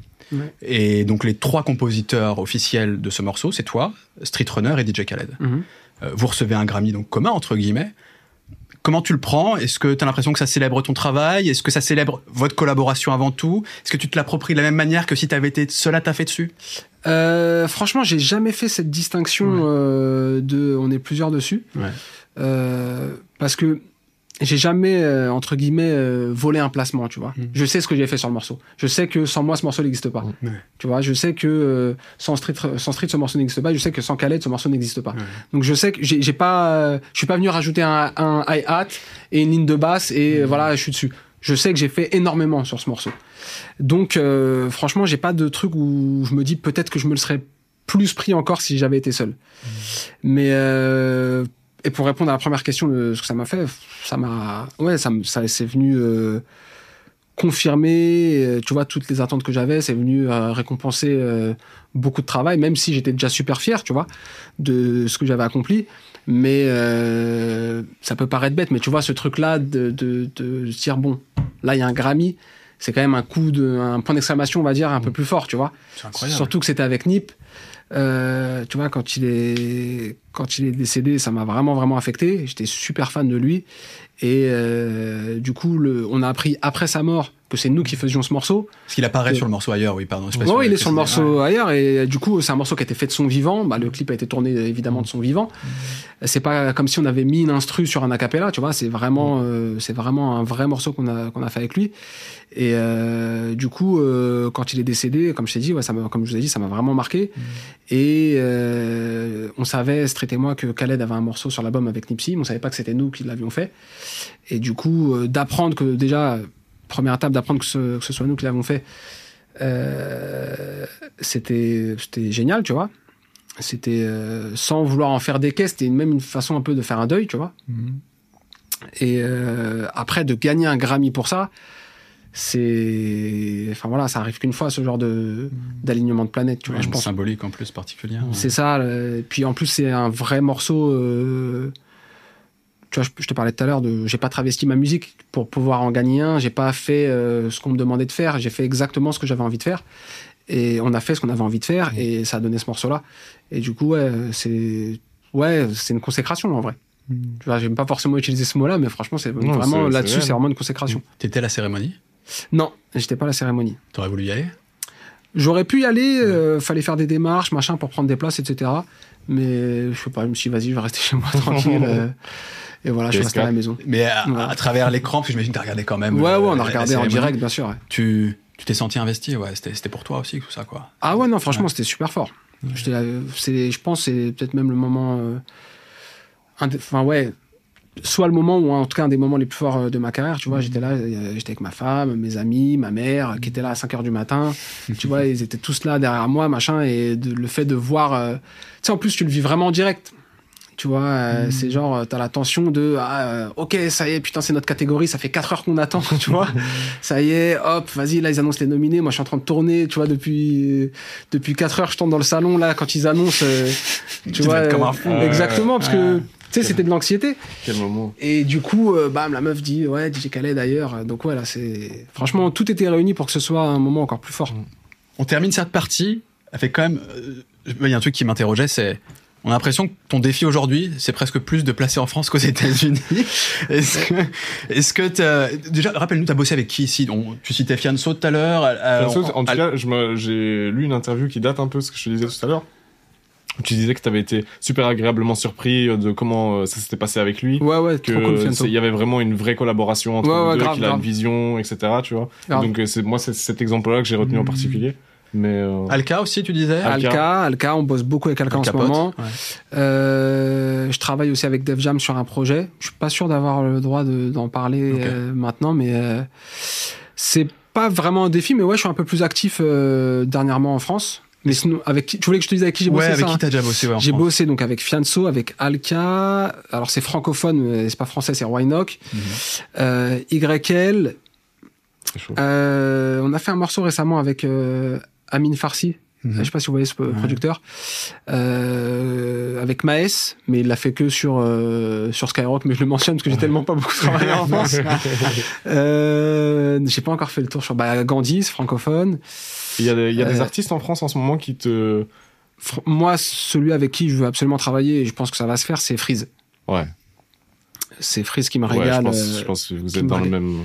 Non, mais ouais, non, on s'est vu plusieurs fois et tout, tu Ouais. vois, archi cool, on a grave bien accroché, bah, via Amine d'ailleurs, dont je te parlais, via Ouais. Amine Farsi. Et du coup, ouais, on va bosser, on va se mettre à bosser euh, pour son prochain projet, je sais pas quand, mais en tout cas, c'est sûr que ça va se faire. Trop chaud. Est-ce que euh, quand tu signes en 2016 avec Universal, Ouais, c'est dans l'idée d'avoir plus de connexions françaises? Exactement, ouais. Ça a fonctionné? Pas vraiment, bah, ça a fonctionné, euh, c'est comme ça que je me suis connecté à Fianso, Mhm. mais j'ai pas euh, spécialement apprécié mon, mon, comment dire, mon séjour chez Universal sans que ce soit, je- c'était pas horrible, hein, c'était pas un traumatisme, mais euh, c'était pas nécessaire en fait. Je pensais que ça allait m'ouvrir euh, plus de portes et bon, ça s'est pas vraiment fait. Et du coup, c'est pour ça que je suis sorti du deal, euh, j'ai racheté mon deal, voilà. Attends, on pourrait se dire quand même qu'un mec qui a posé pour autant de, de légendes, Ouais, il, y a, il y a plein de rappeurs français qui vont être derrière en disant viens bosser avec moi, Tarek. Bien sûr, après, faut. Alors, c'est, ça vient peut-être aussi du fait, tu vois, que je suis pas euh, à mort dans la mise en avant et que je suis pas forcément sur les réseaux, etc. Donc, euh, Il y a ça, et puis il y a aussi le fait que c'est une. T'es dans une spécialité esthétique qui euh, a pas le aussi, en je pense. en France en ce moment, tu vois. ouais, C'est pour ça, je pense, la connexion avec Freeze, elle fait sens de ouf, parce que justement, pour moi, c'est un type qui est à fond dans la culture, qui euh, écoute euh, tout ce qui se fait et qui est passionné par tout ce qui se fait et qui du coup voit euh, la valeur de ce truc-là, mais que euh, il y a plein de rappeurs, ils veulent des nignotables beats et c'est tout. Ouais, exactement, exactement. Et je pense, il y a ça, je suis tout à fait d'accord avec toi. Il y a aussi le fait que je sois pas spécialement euh, sur le devant de la scène, tu vois. Et euh, Ça, tu penses que c'est un critère pour les rappeurs, du fait d'avoir un mec un peu resta, un producteur resta et, Non, euh, c'est pas par mon statut qu'ils veulent pas travailler avec moi, c'est juste que bah, je pense qu'ils me connaissent pas, tu vois. Ah, Vu que je suis pas super en avant, Hmm. peut-être que les mecs euh, savent tout simplement pas qui je suis, tu vois. Mais je pense que euh, tu prends euh, 90% des rappeurs français, tu leur dis ah bah tiens il y a un tel Tariq qui veut travailler avec toi, il a fait ça, il a fait ça. Je pense qu'ils m'ouvriront la porte. Mm. Mais c'est vrai que c'est pas un truc sur lequel j'ai forcé encore. Je pense que je vais un petit peu plus, euh, enfin pas forcer parce que c'est péjoratif, mais je pense que je vais un petit peu plus m'y mettre euh, cette année, à essayer de développer un peu plus de choses en France euh, et faire plus de choses ici. c'est le projet. C'est ouais, c'est un des projets. Ouais. Et Alpha One, ça te chauffe? Alpha, on s'est vu en studio, ouais, ça me chaufferait grave. Mm. On s'est vu, bah, c'était pour le roi d'ailleurs. Allez. Ouais, bah, Franchement. ils ont- je sais pas si j'ai le droit de le dire, mais il y a un feat qui existe en tout cas entre, entre le roi et Alpha One. C'est vrai ouais, On verra si ça sort, si ça sort pas. on verra. Justement, passons à la deuxième partie de ce podcast, euh, ton travail de composition, technique, etc. Et justement, Michel, tu disais qu'il y avait une esthétique particulière chez Tarek. Mm. Est-ce que tu peux nous en parler et on verra si, si, si tu, si, si tu es d'accord avec Ça ça, marche, et comment ça tu définis toi-même ta musique euh. C'est quelque chose qui est très riche, je trouve, qui est très influencé par la soul ou de Ouais, c'est- manière c'est générale. assez luxuriant, c'est-à-dire qu'il y a- beaucoup de Pour moi, choses c'est qui se c'est la passent. musique qui coûte cher. J'avais fait une vidéo sur la Maybach Music d'ailleurs où je- pour moi c'est ça, c'est les, les, les prods, genre tu, tu, tu les mets, t'es sur un bateau, tu vois. Alors, rappelle peut-être à nos auditeurs qu'est-ce qu'on appelle la Maybach Music. C'est Maybach Music en fait c'est le label. Ouais c'est ça, c'est le label de Rick Ross et euh, bah, en fait à force dans le, le, le milieu ça devient un nom de- d'esthétique musicale comme euh, le son Motown, c'est le son Motown, tu vois ce genre de truc. Et la, la Maybach Music c'est vraiment la, la yacht music, le, le truc. euh, Genre c'est vraiment le, c'est de la musique de croisière, tu vois. Enfin, euh, je, je force, tu vois. Mais euh, il y, a, y a un peu ce côté-là. C'est un côté très luxuriant, c'est très influencé soul, mais en même temps c'est très euh, à la fois percutant, à la fois aérien. Euh, je sais pas comment euh, mieux décrire ça. C'est c'est c'est c'est cher, c'est cher. Tu te cher. reconnais dans, dans cette description? Est-ce que tu te sens, t'as l'impression de t'inscrire aussi dans le mouvement entre guillemets Maybach? Bah oui, complètement. Euh, Ouais, Après, euh, c'est euh, une facette hyper importante de ce que je fais. C'est pas tout ce que je fais, mais ça- c'est une grosse facette de ce que je fais. Et comme je te disais, moi, Rick Ross, c'est mon artiste préféré. Euh, même MMG, globalement, j'adore ce que fait Mick Mill, Wale, etc. Et du coup, forcément, ça m'a influencé à mort et ça a grave di- dirigé euh, la, la couleur que j'ai aujourd'hui. Est-ce qu'il y a, peut-être une autre influence aussi, tu vas me dire? Euh, Vous avez un point commun avec Michel, il te l'a dit d'ailleurs tout à l'heure. Michel, son objectif, c'est un jour de faire le- la BO d'un Pixar. Ouais. Toi, il me semble que déjà, t'as été, t'as eu envie de faire vraiment de la musique, de la MAO, etc. Après avoir vu Hans Zimmer, si je dis pas de conneries. Euh, alors, j'en ai fait avant, Ouais. mais en fait, ouais, je me rappelle avoir parlé de ça euh, par rapport à Hans Zimmer. Il était dans, en fait, il est dans son studio. Ouais. Tu vois, il te parle d'un truc. Et déjà, il, par- il parlait de certaines choses euh, et de son rapport à la musique, et je me reconnaissais à mort. Mm. Et déjà, je, enfin, je, je sentais que c'était ça qu'il fallait que je fasse. J'étais encore en master, euh, en master euh, commerce international à ce moment-là. Et du coup, c'est là que j'ai pris la décision de dire bon, euh, ça c'est fini. Ou en tout cas que ça a été vraiment le truc de, disons, la goutte qui fait que je passe à autre chose. Je me dis, ok, je l'ai vu là dans son studio posé avec des machines derrière lui en train de faire du son. Et quand il parlait de musique, je me reconnaissais. Je me suis dit, ok, non. C'est peut-être là que genre l'évidence m'est apparue, tu vois, genre ok non c'est ça qu'il faut que je fasse, Euh, je vais finir mon, mon master machin et je vais mais en vrai c'est pas ça que je veux faire. J'étais déjà très concentré dans ma musique, mais le côté euh, bon là c'est bon c'est ça c'est sûr, là on y va à fond, il n'y a pas de retour en C'est arrière. plutôt le déclic. Donc en fait, Hans Zimmer, le C'est déclic de la professionnalisation du char, d'y C'est- d'y aller vraiment à fond, quoi. Ouais, de se dire, bon, écoute, là, c'est. Déjà que je le ressens, que j'ai envie de faire ça, mais là, je le vois, le mec, il est posé. Je sais pas, euh, ça a du sens pour moi. Ce que je vois, ça a du sens et je sens qu'il faut que je fasse ça. T'as regardé euh, sa, sa masterclass? Ouais, grave. C'est du Ouais, ouais, masterclass, ouais, et tout, je l'ai chopé et tout, c'est trop Trop stylé, ouais. Et si je sais pas si tu l'as vu, euh, c'est une vidéo, j'en ai déjà parlé plusieurs fois. C'est euh, un truc, euh, je ne sais plus qui fait ça, mais ça s'appelle Composers Roundtable. Ok. Et c'est, t'en as une en particulier avec Hans Zimmer, euh, Danny Elfman, euh, et plein d'autres euh, que j'oublie là maintenant. Mais Mais aussi euh, le tu- mec de Nine Inch Nails, je crois. de- non ouais, ouais, Trent Reznor, Ouais. euh, et plein de compositeurs de musique de film. Et moi, c'est une, une table ronde qui m'a marqué parce que tu, surtout le, la différence d'expérience entre Hans Zimmer et Danny Elfman, qui ont à peu près le même nombre de gros films à leur actif, euh, qui ont à peu près le- la même stature, Ouais. euh, ou en tout cas le même poids symbolique dans la musique ouais. de film. Euh, de voir les différences d'expérience entre les deux et leur, même leur rapport à la musique, c'est c'est fascinant. Je l'ai pas conseille, vu, si ouais, bah, pas vu, grave, grave, grave. je t'enverrai le lien. Et donc, pour faire ce lien avec la, la musique de film, parce que, mine de rien, la Maybach, le côté luxuriant, le côté ça, ça peut être une bonne BO aussi. Enfin, tu- ça- je trouve qu'il y a, c'est pas fou, tu vois, de faire le, Non, non, le a lien, côté très cinématographique. Mais ouais, c'est exactement ça. C'est ça Ouais. que j'allais dire. C'est super cinématographique. C'est c'est ça qui contribue aussi à l'atmosphère que ça donne, au côté yacht, au côté euh, un peu James Bond des Ouais, fois. c'est tu ça, vois, ça joue sur l'imaginaire en fait, C'est au- ça. au-delà de. Et euh, c'est hyper. euh, Ah, que tu fous quelque shine c'est visuel. te- C'est ça, ouais. C'est Ouais. super visuel, tu vois. Et euh, ouais, moi, c'est un truc que j'adorerais faire. J'ai pas encore euh, les contacts qu'il faut, j'ai pas encore les plugs qu'il faut, etc. Mais si un jour euh, la porte s'en trouverait, euh, ouais, je serais super chaud pour faire de la musique de film. T'aimerais faire quoi comme film? Un James Bond? Ouais, bah, James Bond serait incroyable. Je pense qu'il faudrait un. Genre, il me faudrait un film avec un thème fort. Hmm. Tu vois, un thème, un truc puissant qui puisse. euh, qui m'aiderait à être inspiré. Je pense pas que je sois peut-être euh, spécialement doué, tu vois, pour faire un, une comédie ou. euh, ou un truc dans le genre, tu vois. Il faudrait. Pas chaud pour Bienvenue chez les Ch'tis 2 ou un truc comme ça. Non, mais je le ferais, tu vois. Mais Voilà. si c'était ma première porte d'entrée, je le ferais, mais je pense pas que je serais. En fait, c'est même pas que je suis pas chaud, c'est que je pense pas que je serais bon, en fait. Mm. Je pense pas que ça serait un truc qui me correspondrait. Sans qu'on aille dans un truc dark non plus, hein. Mais euh, tu vois, un truc assez épique, etc. Je pense que ça correspondrait plus à ce que je peux faire. Mais euh, après, je veux pas que ce. Enfin, je voudrais pas que ce soit un truc épique, mais un peu euh, gogol non plus, parce que euh, ça a pas trop de sens, euh, tu vois. Donc. euh, Après, euh, on peut dire un peu que Rick Ross c'est un peu du rap gogol aussi. non par quel. euh, Par quel euh, Non, tu trouves pas Genre, moi je trouve qu'il a- il a un côté. euh, en fait, c'est c'est des fois tellement over the top. Ouais, je suis d'accord. Que- Ok, dans ce sens-là. Et, ouais, c'est un peu genre il y a une Lil Wayne aussi d'ailleurs il y a une bonne dose d'autodérision dans ce Ouais, truc-là etc. ouais, tu ok, vois. dans ce sens-là, Donc je pense à, quand, quand je dis gogol je pense à des trucs euh, comme euh, euh, je sais pas Driver tu vois ce genre de truc c'est pas c'est pas euh, Driver, le film, tu parles? Baby Driver Ah, mais Le film Baby Driver, Ouais, ouais. ok. tu vois Oui, c'est-à-dire Euh, que ça, ça va tellement loin, c'est, c'est tel- ça tourne presque au ridicule, ça reste cool, mais il y a un côté un peu, on Mais joue avec sauf les que c'est assumé en fait. oui voilà c'est À ça. partir du moment où c'est assumé, euh, oui voilà ça me Mais va. moi quand je dis gogol c'est pas du tout péjoratif hein. Ouais, moi, non, non, j'ai compris. ouais. Non, c'est un truc qui est maîtrisé, qui est assumé. Ouais. autre inspiration quand même. Et franchement, il y a un fil conducteur entre tout ça. C'est à la base pianiste de formation. Passionné de musique classique. Ouais. J'avais lu dans une interview que tu disais que tes deux euh, influences principales c'était Rick Ross et Rachmaninoff. Euh, ouais, je pense que c'est ça, ouais, pour de vrai.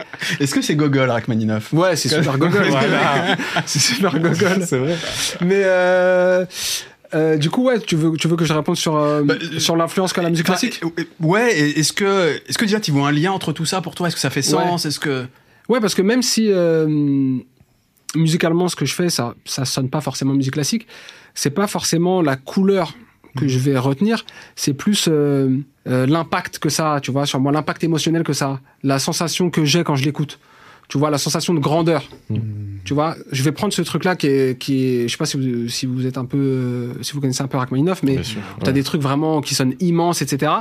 Et qui sont super, super forts the émotionnellement. C'est incroyable. Voilà, par exemple, Je j'adore ce morceau. Voilà. Tous les ans, je l'écoute. Il y a tous les trois mois, je l'écoute. et Je me mets dans le noir et je suis comme ça. Non, bah, typiquement, j'adore ce morceau, tu vois. Incroyable. Et ça, c'est super puissant. Et j'essaie de, de retranscrire cette euh, force, etc., cette puissance dans un, dans un, comment dire, dans un milieu rap. Hmm. Tu vois, dans un truc qui peut convenir à un rappeur. Parce que la musique classique, ça va peut-être trop dans tous les sens pour qu'un mec puisse poser dessus. Mais réussir à prendre cette énergie et, euh, tu vois, réussir à faire ressentir cette émotion, mais dans un truc qui puisse convenir à un rappeur. En gros, je pense que c'est ça, c'est de cette manière-là que la musique classique m'a influencé. Est-ce que tu dirais que ce que tu fais, à partir de toutes ces influences, c'est, il n'y a pas de secret si tu poses autant pour les Américains, etc. C'est parce qu'en fait, c'est un son d'Américain entre guillemets, et Bah- que euh, si- quand tu places en France, bah tu fais pas exactement ça de la même manière. Alors, je réfléchis jamais en mode bon, aujourd'hui je fais du français, aujourd'hui je fais de, de l'américain. Mais c'est vrai que euh, c'est il y a qu'une fraction, pas une fraction parce que c'est trop peu, mais il y a qu'une partie de ma musique que je peux proposer en France. Ouais. Et je pense que ma musique elle sonne très américaine parce que c'est ce qui m'a influencé. Ouais. Pas parce que je suis meilleur que les autres ou euh, moi c'est tellement bien que c'est trop pour les Français, c'est américain du coup.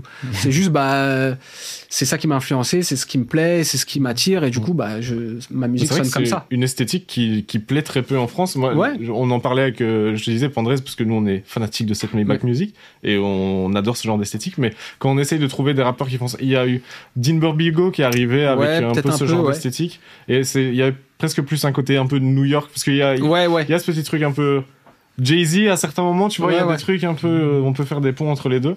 Mais euh, mais c'est vrai que euh, Seth Gecko est revenu euh, Ah ouais quand il avait il avait un petit peu fait une pause et puis quand il est revenu c'est Pandrez qui m'a montré ça. Je, je je me demande si c'est pas non je sais plus comment ça s'appelait. Je vais dire Faudrait que j'écoute ça parce que je vois, Mais euh, c'était son retour il y a 2-3 ans comme ça où il est arrivé avec un morceau qui était très Maybach, qui était très chaud. Ok. C'est marrant Et- que, que tu cites cette gecko. Je te laisserai. Ouais.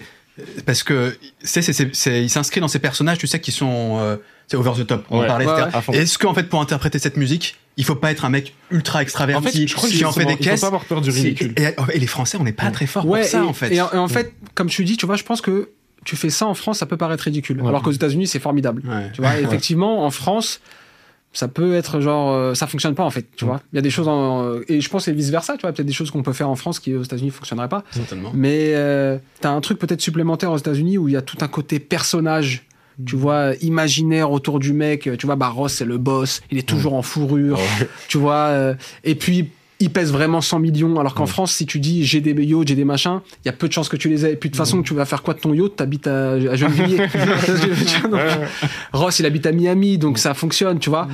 Euh, Miami, Scarface, donc euh, tu vois, je pense qu'il y a tout ce truc-là qui fait que ça fonctionne. Et effectivement, l'imaginaire et l'image même, tout simplement, euh, serait peut-être ridicule en France. D'un point de vue culturel, je suis pas sûr que ça soit euh, reçu, euh, tu vois, que les gens se le prennent de cette manière. Mhm. Après, ça- on peut avoir des, des rappeurs qui vont poser sur ce genre de prod avec Ouais. le même genre de grandiloquence, mais qui vont pas forcément devoir aborder ça euh, d'une manière, euh, je sais pas comment dire, qui, qui, qui vont devoir forcément parler de yacht ou de machin, etc. Ouais, ouais, parce que c'est fort lié à cet imaginaire-là. Mais mais tu peux parler de, il y a, je trouve que Alpha One typiquement, il fait partie des rappeurs qui parlent très bien de, de luxe, Ouais, ouais, ouais. sans pour autant euh, que ça soit. euh, C'est-à-dire qu'en fait, tu peux faire un morceau entre guillemets à thème ou en tout cas des trucs comme- sans forcément intégrer à ton mode de vie et Ouais. dire c'est, c'est ce que je suis, tu Ouais, vois. voilà. Ouais. Je sais que Pandrez, il est très fan de Luigi aussi. Alors j'ai jamais trop digué, Luigi. mais Ouais, je sais ouais, que Mais Luigi. c'est pas dans cet esprit-là du tout, par contre. Euh, j'ai entendu deux trois Ah tracks ouais que suis m'a fait écouter. Il y a deux trois a- trucs. euh, Il y en a un qui a été produit. D'ailleurs, je l'avais, je lui avais envoyé un message parce que j'avais vraiment kiffé Mm. par euh, Ryan Coffey. Ouais, ouais, qui c'est produit bah, beaucoup ça. pour Ouais, ouais. Luigi. Hmm. Et, euh, et le morceau tendait grave vers ça, tu vois, il était vraiment, vraiment stylé. Ok. C'est vrai que moi j'ai une image, mais parce que c'est ce que j'apprécie chez lui, c'est plutôt tu sais, les, c'est les douceurs, quoi, tu vois, Luigi, tu vois, c'est la mélancolie, c'est le. et c'est- Mais après, il parle pas nécessairement de luxe et tout dans le morceau, tu vois. Pour moi, genre, Gold Roses, le feat euh, Rick Ross Drake. euh, Oui. un- je le trouve Ouais. incroyable. Je l'ai Ouais, écouté incroyable. 50 fois euh, Ouais. quand il est sorti. Euh, il y a ce truc, euh, c'est intime. Ça peut être luxueux et, et, Ouais. euh, et, Et intime, ouais. Luigi, il pourrait être sur un Ouais. morceau comme ça, ouais. Ouais. Je suis d'accord. Mais c'est vrai qu'il y a, tu sens qu'il y a ce côté luxueux, tu Ouais, vois. ouais. Je suis d'accord. Mais il n'y a pas effectivement cette dimension épique qui Mais est euh, ça peut passer ne serait-ce que par euh, déjà si tu vas dans une certaine couleur d'accord Mm. t'es peut-être t'es déjà un peu dans ce monde là Ouais, tu vois ouais, ouais. Bah, tu mets une neuvième. voilà déjà, tu vois. exactement Ah, tu te t'es déjà dans le thème Rentrons dans le vif du sujet alors. C'est comment tu bosses? C'est in the box, t'as du hardware, t'as. Je suis sûr que Michel a plein de questions. Euh, C'est ton processus créatif globalement à partir de quel quel setup entre guillemets. tu Alors moi, j'ai, du coup, Ouais. déjà, j'ai entendu que, euh, bah, du coup, avant, comme beaucoup de gens, tu travaillais essentiellement sur base de samples, et Ouais. que euh, là, maintenant, t'as switch à full compo. Euh, Euh, non je suis un peu entre les deux Ouais. tu vois genre je cherche des samples et quand il y a des samples qui me plaisent euh, je me prive pas de le Mm. faire mais euh, c'est vrai que j'aime bien aussi euh, créer mes propres samples j'ai genre, j'ai un ami qui m'en fait avec qui j'en fais aussi qui s'appelle euh, Maxime Breton Mm. tu vois qui m'a fait bah, par exemple on a fait le sample ensemble de euh, Boogie Fit Eminem Ok. Tu vois, c'est un morceau que j'ai fait avec lui. Et du coup, ouais, je suis un peu entre les deux. C'est-à-dire que euh, je vais avoir mes phases où je cherche des samples. Parfois même, je les cherche, je, les bosse pas encore, je les mets de Mm. côté. Et euh, il y a des fois où je vais être en mode, ok, là, je vais créer un sample, je vais prendre des voix, je vais faire mon propre truc, ou euh, je vais aller chez Maxime, on va le faire à deux, ou lui, il m'envoie des trucs, parce qu'il est très bon tout seul sans moi. Et euh, on a un peu les mêmes influences, et du coup, euh, bah, lui, il m'a créé un sample, tu vois. Et j'aime bien aussi parfois quand c'est que lui qui me les fait, parce que, euh, en fin de compte, là, je me le prends vraiment comme un sample. Parce Ouais. que quand, quand je l'ai fait le sample avec lui, tu vois, bah, je me rappelle de ce qu'on a fait. Alors Ouais. que quand il m'envoie un truc, je le traite vraiment comme un sample. Donc je suis un peu entre les deux. J'essaie effectivement parce que ça aide, euh, ça aide euh, à sortir des morceaux plus facilement. C'est plus intéressant financièrement. Et il y a Tu veux dire quand il n'y a pas de sample, Quand il y a pas de t'es sample. pas obligé de partager les droits en gros. C'est ça, bah, parce que quand il y a un sample, forcément, tu dois le, ce qu'on appelle le clearer, c'est-à-dire à obtenir l'autorisation de l'utiliser. Et bah, ça implique qu'ils prennent une part. Maintenant, je me ferme pas non plus cette porte parce que c'est des morceaux que j'adore faire et je préfère faire un morceau même où si je gagne moins sur ce morceau que de pas le faire du tout, tu vois. Même si j'ai- quand même vu apparemment dans ton processus créatif, même quand il y a une base de sample, ça t'arrive régulièrement de te dire finalement au bout d'un moment après avoir Ouais. brodé autour Ouais, du ça sample, m'arrive ça aussi. ouais. je le vire et on va réinterpréter un truc. Ouais, ça m'arrive. esprit, etc. Ça m'arrive Ouais. plusieurs fois de faire ça. Ouais, de, de- En fait, je bosse, je bosse, je rajoute pas mal d'éléments, je retire le sample et je vois si ça sonne encore réel. Tu vois, est-ce que est-ce qu'on a encore de la texture? Est-ce que ça se suffit à Est-ce que la musique que j'ai faite se suffit à elle-même? Ou est-ce que euh, le sample apportait trop, c'est trop le taf. Et-. Et du coup, quand je vois que ok, c'est cool, euh, c'est ça marche encore. Du coup, au-delà du fait de, enfin, ça m'intéresse te qu'il y a plus cher. samples. Au-delà du fait de, ouais, que ça me coûte moins cher, etc. Et que surtout, euh, je sois sûr du placement, parce que parfois t'as pas le placement parce que le sample n'a pas été clearé. Ça me permet aussi d'être plus libre dans l'endroit où je vais emmener le truc. Parce que quand t'as un sample, bah, t'es à peu près, pas toujours, mais tu sais, t'es un peu obligé de suivre les accords ou euh, de suivre la ligne de basse, ou tu peux pas faire exactement ce que tu veux. Alors que si je le retire, et que, admettons, il y avait des des voix, folies, quoi. voilà, je me dis, ok, bon, bah là, j'ai fait cette, cette suite d'accords là, si je veux aller sur autre chose, Mm. je peux aller sur autre chose maintenant. J'ai pas la contrainte de- du sample. Donc, euh, ouais, il y a ce cas de figure là aussi, où je commence d'un sample, machin, puis finalement, je me dis, attends, j'en ai pas forcément besoin. Mm. Et en plus, ça va me permettre de faire plus de choses euh, artistiquement. T'a- T'avais déjà 10 ans de piano dans les pattes quand t'as commencé à c'est ça? Ouais, 8 ans. Parce que j'ai commencé à 12 ans et les prods, j'ai commencé à 20 ans. Ok. Donc là, t'es à vraiment euh, 20 ans de piano? Ouais, c'est ça, à peu près, Ouais.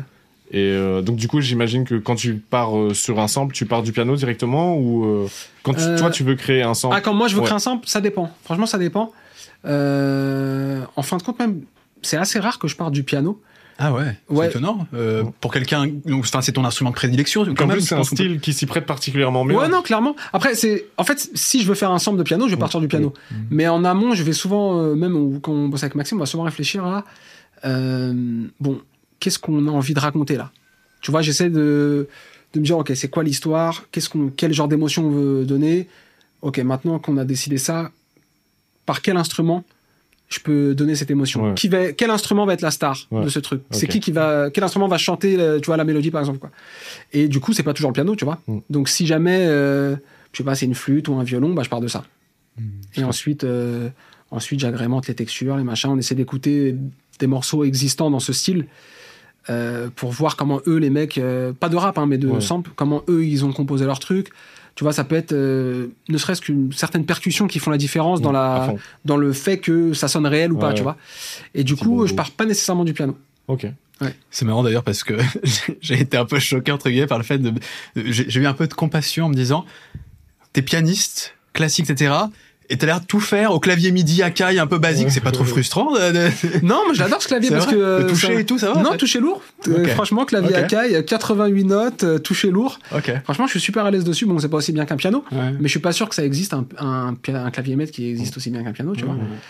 Et puis, si tu veux tout faire en synthé, hardware, etc., euh, bon, ça coûte déjà énormément d'argent et euh, ça prend de la place. Et puis, c'est pas forcément le plus, euh, le plus euh, simple, tu vois, en, en termes de workflow, etc. Ça- C'est c'est plus compliqué que euh, d'aller sur contact, trouver tes banques, etc. Bien sûr. Et tu t'es déjà retrouvé euh, à travailler avec des, des violonistes, euh, des euh, contre, enfin tu vois, genre des sections de cordes pour Ouais, ouais. euh, certains trucs et tout? Euh, violon, violon, ça m'est arrivé euh, quelques fois. Le plus, le plus, euh, le plus, le cas de figure que j'ai le plus régulièrement, c'est des chanteuses. Euh, je suis très pote, par exemple, avec Iseult. Je sais pas si vous voyez qui c'est. Ouais, ouais, très bien. Iseult, euh, peut-être. Nova, vous connaissez aussi? November, elle s'appelle. C'est une Ah chanteuse aussi.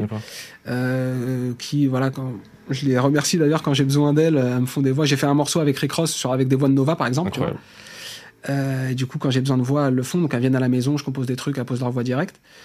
Maxime, dont je vous parlais, lui, il est guitariste, il joue de la basse et il joue du saxophone, a la trompette aussi. Let's Donc, euh, tu Oui. vois, il fait pas mal de trucs à ce niveau-là. Et euh, mais j'ai pas encore de violoniste sûr, tu vois. Mm. Là, j'ai suivi une petite meuf qui fait de la harpe. Donc ça, ça m'intéresse Ouais. aussi. Je, vais, je pense que je vais lui envoyer un message pour qu'elle m'envoie des trucs. Mm. Mais ça m'arrive, tu vois, quand j'ai besoin d'instruments, de, de contacter des gens euh, sur Insta ou Twitter. euh, Au fait, j'ai vu que tu jouais de ça, ça m'intéresse. euh. Tous ces gens, après, quand faut les enregistrer, t'as, parce que je crois pas que t'aies ton propre studio, enfin t'as un home studio, mais je Ouais. crois pas que t'aies un studio vraiment d'enregistrement. Euh, tu, tu loues, comment ça se fait? Non, vous Non, vous débrouillez à la maison quand ouais, même on fait à la maison quand euh, Ouais. je te parlais de Nova et Iseult, elles viennent à la maison directement. C'est une pièce qui est dédiée à ça, tu vois. ça- mais c'est pas après, c'est pas un studio d'enregistrement, mais c'est largement assez propre euh, pour pour faire des samples et surtout, si tu veux, quand elles viennent enregistrer des voix, c'est pas une chanson qu'elles viennent enregistrer. Moi, c'est des voix ensuite que je vais retravailler, que je vais modifier, etc. Donc au final, peut-être même que d'être dans l'atmosphère dans laquelle, dans laquelle elles elles sont, ça m'aide même pour avoir un, Ouais. tu vois, un petit, un petit grain, une petite ça. texture, tu vois. Nous, on a ce truc de studio pouilleux euh, dans Voilà, le deuxième et- avec Pampan. Et euh, euh, tout, le, tout ce qu'on fait, on ramène des gros guests dans ce truc. Et en vrai, on est trop content. Déjà, ça met tout le monde dans un mood où il n'y a pas trop de pression. T'es pas là dans un truc Exactement, où le ouais. matos, tu le touches, tu le casses. Tu te dis que la minute doit être rentabilisée Ouais, limite voilà, parce tu que ça, t'es ouais. en détente et déjà ça participe à l'inspiration et puis Ouais. comme tu dis genre il y a aussi c'est je sais pas potentiellement une esthétique un peu ouais moins clean qui fait que c'est une autre truc c'est de la magie peu. Mais euh, en tout cas, enfin, je pense pas avoir besoin de louer un bête de studio pour Ok. enregistrer ce genre de truc. Mm. À moins que je sois en mode vraiment là, on est en train de composer un album, Mm.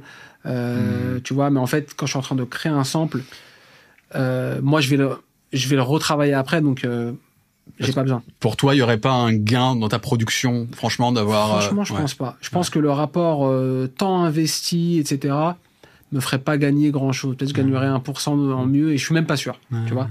Et comme ça fonctionne très bien comme ça, euh, je me dis ok, bon, on reste comme ça. Et euh, moi je pense à tu, veux faire de la musique de film est-ce que une porte d'entrée potentielle ou en tout cas tu sais rajouter euh, une corde à ton arc potentiellement par un biais qui me paraît abordable ce serait pas euh, les trucs du hip hop symphonique où genre euh, tu Ouais. ferais potentiellement des arrangements euh, pour des trucs et euh, parce que j'ai vu des trucs je pense que c'est un truc qui pourrait 100% être dans tes cordes et ouais, grave, grave. tu sais t'es là tu te retrouves à diriger un orchestre Ouais, ce serait et trop stylé. je en même temps t'apprends euh, tu vois genre Chaque année, c'est Radio France qui fait ça, qui fait un concert hip-hop symphonique assez impressionnant. c'est très, c'est cool, c'est stylé. Ouais. C'est à la Philharmonie, ça hein Il me semble. Ouais, ouais, non, c'est grave. Ouais, j'ai déjà vu ça. Ouais, c'est super Ouais. stylé. C'est le genre de truc dans lequel je te verrais bien, du coup. Bah, je pense que si dans ta position, c'est ce que j'essaierais de les démarcher et de voir ce qu'il y a moyen de faire avec eux. Ouais, c'est un truc euh, auquel j'avais pas pensé, mais ouais, franchement, ce serait vraiment, vraiment, vraiment cool. Faudra peut-être qu'il fasse un de mes morceaux, tu vois. Il faudra peut-être que je sois plus actif en France, qu'il fasse un morceau là-bas. Ou tu vois. ramènes Rick Ross là-bas. euh, ouais, Ça, ça, pour le coup, tu vois, ça, c'est vraiment un de mes rêves, c'est que Ross fasse une tournée euh, avec un orchestre euh, Mm. symphonique. tu Ouais. Ça, Ce serait, serait incroyable. Ouais. C'est un- avec Jay-Z ou peut-être Nas, c'est un des seuls qui, je pense, a le catalogue pour que ça ait du sens. Ouais, ouais, puis même le, la, la présence. Ouais, la prestance et tout, bien sûr, bien sûr. Ah, ça serait fou, ça. Ouais, ce serait. Et tu bosses tout home studio à la maison, pas de hardware, tout euh, tout clavier maître et puis après c'est du VST à fond. Franchement, ouais, euh, 90%. Après, t'allais me dire quelque chose, Souma Mac PC. Euh, Mac parce que je suis sur Logic. Ok. Ok. Ah, t'es sur Logic. ok. Ouais, je suis sur Logic Pro. Bah en fait, l'ami, euh, mon ami Pils qui m'a fait commencer était sur Logic Pro.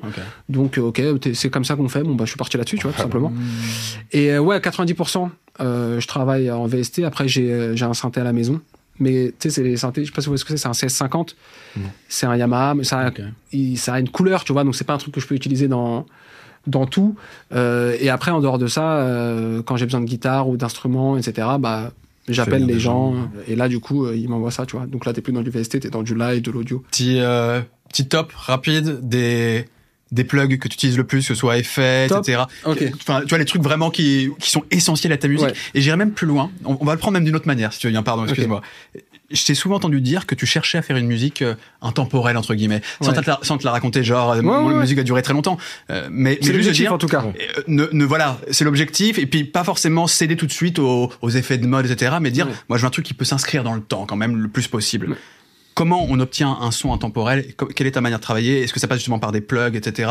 Euh, Quels plugs éventuellement te permettent un peu d'atteindre cet objectif? Euh, que- Comment tu vois les choses tu vois? Euh, bah du coup en fait le fait de faire de la de la musique comme comme tu dis intemporelle ou comme moi j'avais dit intemporelle c'est pas un truc genre moi je veux faire ça. C'est ce qui me touche en fait. C'est ce qui me plaît. Et c'est plus le sens inversé. J'ai remarqué que mes morceaux qui étaient vraiment bien bah ils avaient tendance à être intemporels tu vois ce que je veux dire? Je sais pas si je peux m'auto-critiquer ou m'auto-juger mais c'est un peu la sensation que j'ai eue. Mais comment j'y arrive en fait c'est le déjà j'y arrive pas tout le temps. C'est mon objectif tous les jours mais j'y arrive clairement pas tout le temps. Mais euh, avant de me lancer dans une instru, tu vois, je te parlais d'histoire tout à l'heure, j'essaie de d'avoir un truc et de réussir à créer quelque chose, que ce soit une suite d'accords, un mélange de voix, de piano ou de n'importe quel instrument qui raconte quelque chose. Avant, si ça raconte rien, j'y vais, je, je me lance pas dedans. Mm. Je peux faire une suite d'accords qui est correcte, qui est de la musique, euh, qui fonctionne, qui ne dissonne pas, mais j'aurais juste fait un morceau pour faire un morceau. Ok, c'est- ouais, mais c'est mais c'est pas fort. Il faut que quand l'ébauche que je suis en train de construire, quand je l'écoute, je sois tout de suite dans un truc précis qui me fasse ressentir quelque chose, tu vois. J'ai pas forcément de de mots particuliers, mais il y a, tu sais, il y a une couleur. Et je me dis, ok, putain, il y a une évidence en fait, tu vois. Il y a une évidence dans la musique que je suis en train d'entendre. Et une fois que j'ai ça, c'est là, c'est ça qui pour moi va donner le côté intemporel. Et là, je vais à fond dedans. Et là, ce petit euh, truc que j'ai, qui pour moi fonctionne vraiment bien, là, j'essaie de le rendre grand et de le rendre fort et de le rendre, euh, bah, comme je te disais, intemporel. Est-ce que tu penses que ça passe plus en fait par la composition en réalité, ce côté intemporel, plus que par la technique, l'esthétique sonore, etc. Alors, moi, déjà, je considère que je suis pas du tout un mec euh, technique. Ok. Tu vois, je suis- si tu regardes mes mix ou mes sessions, euh, c'est dommage, bon, forcément, j'ai pas mon ordi ici, mais il y a rien de fou, tu vois, dans mon mix. Il y a euh, des EQ, de la compression, de la reverb, du delay.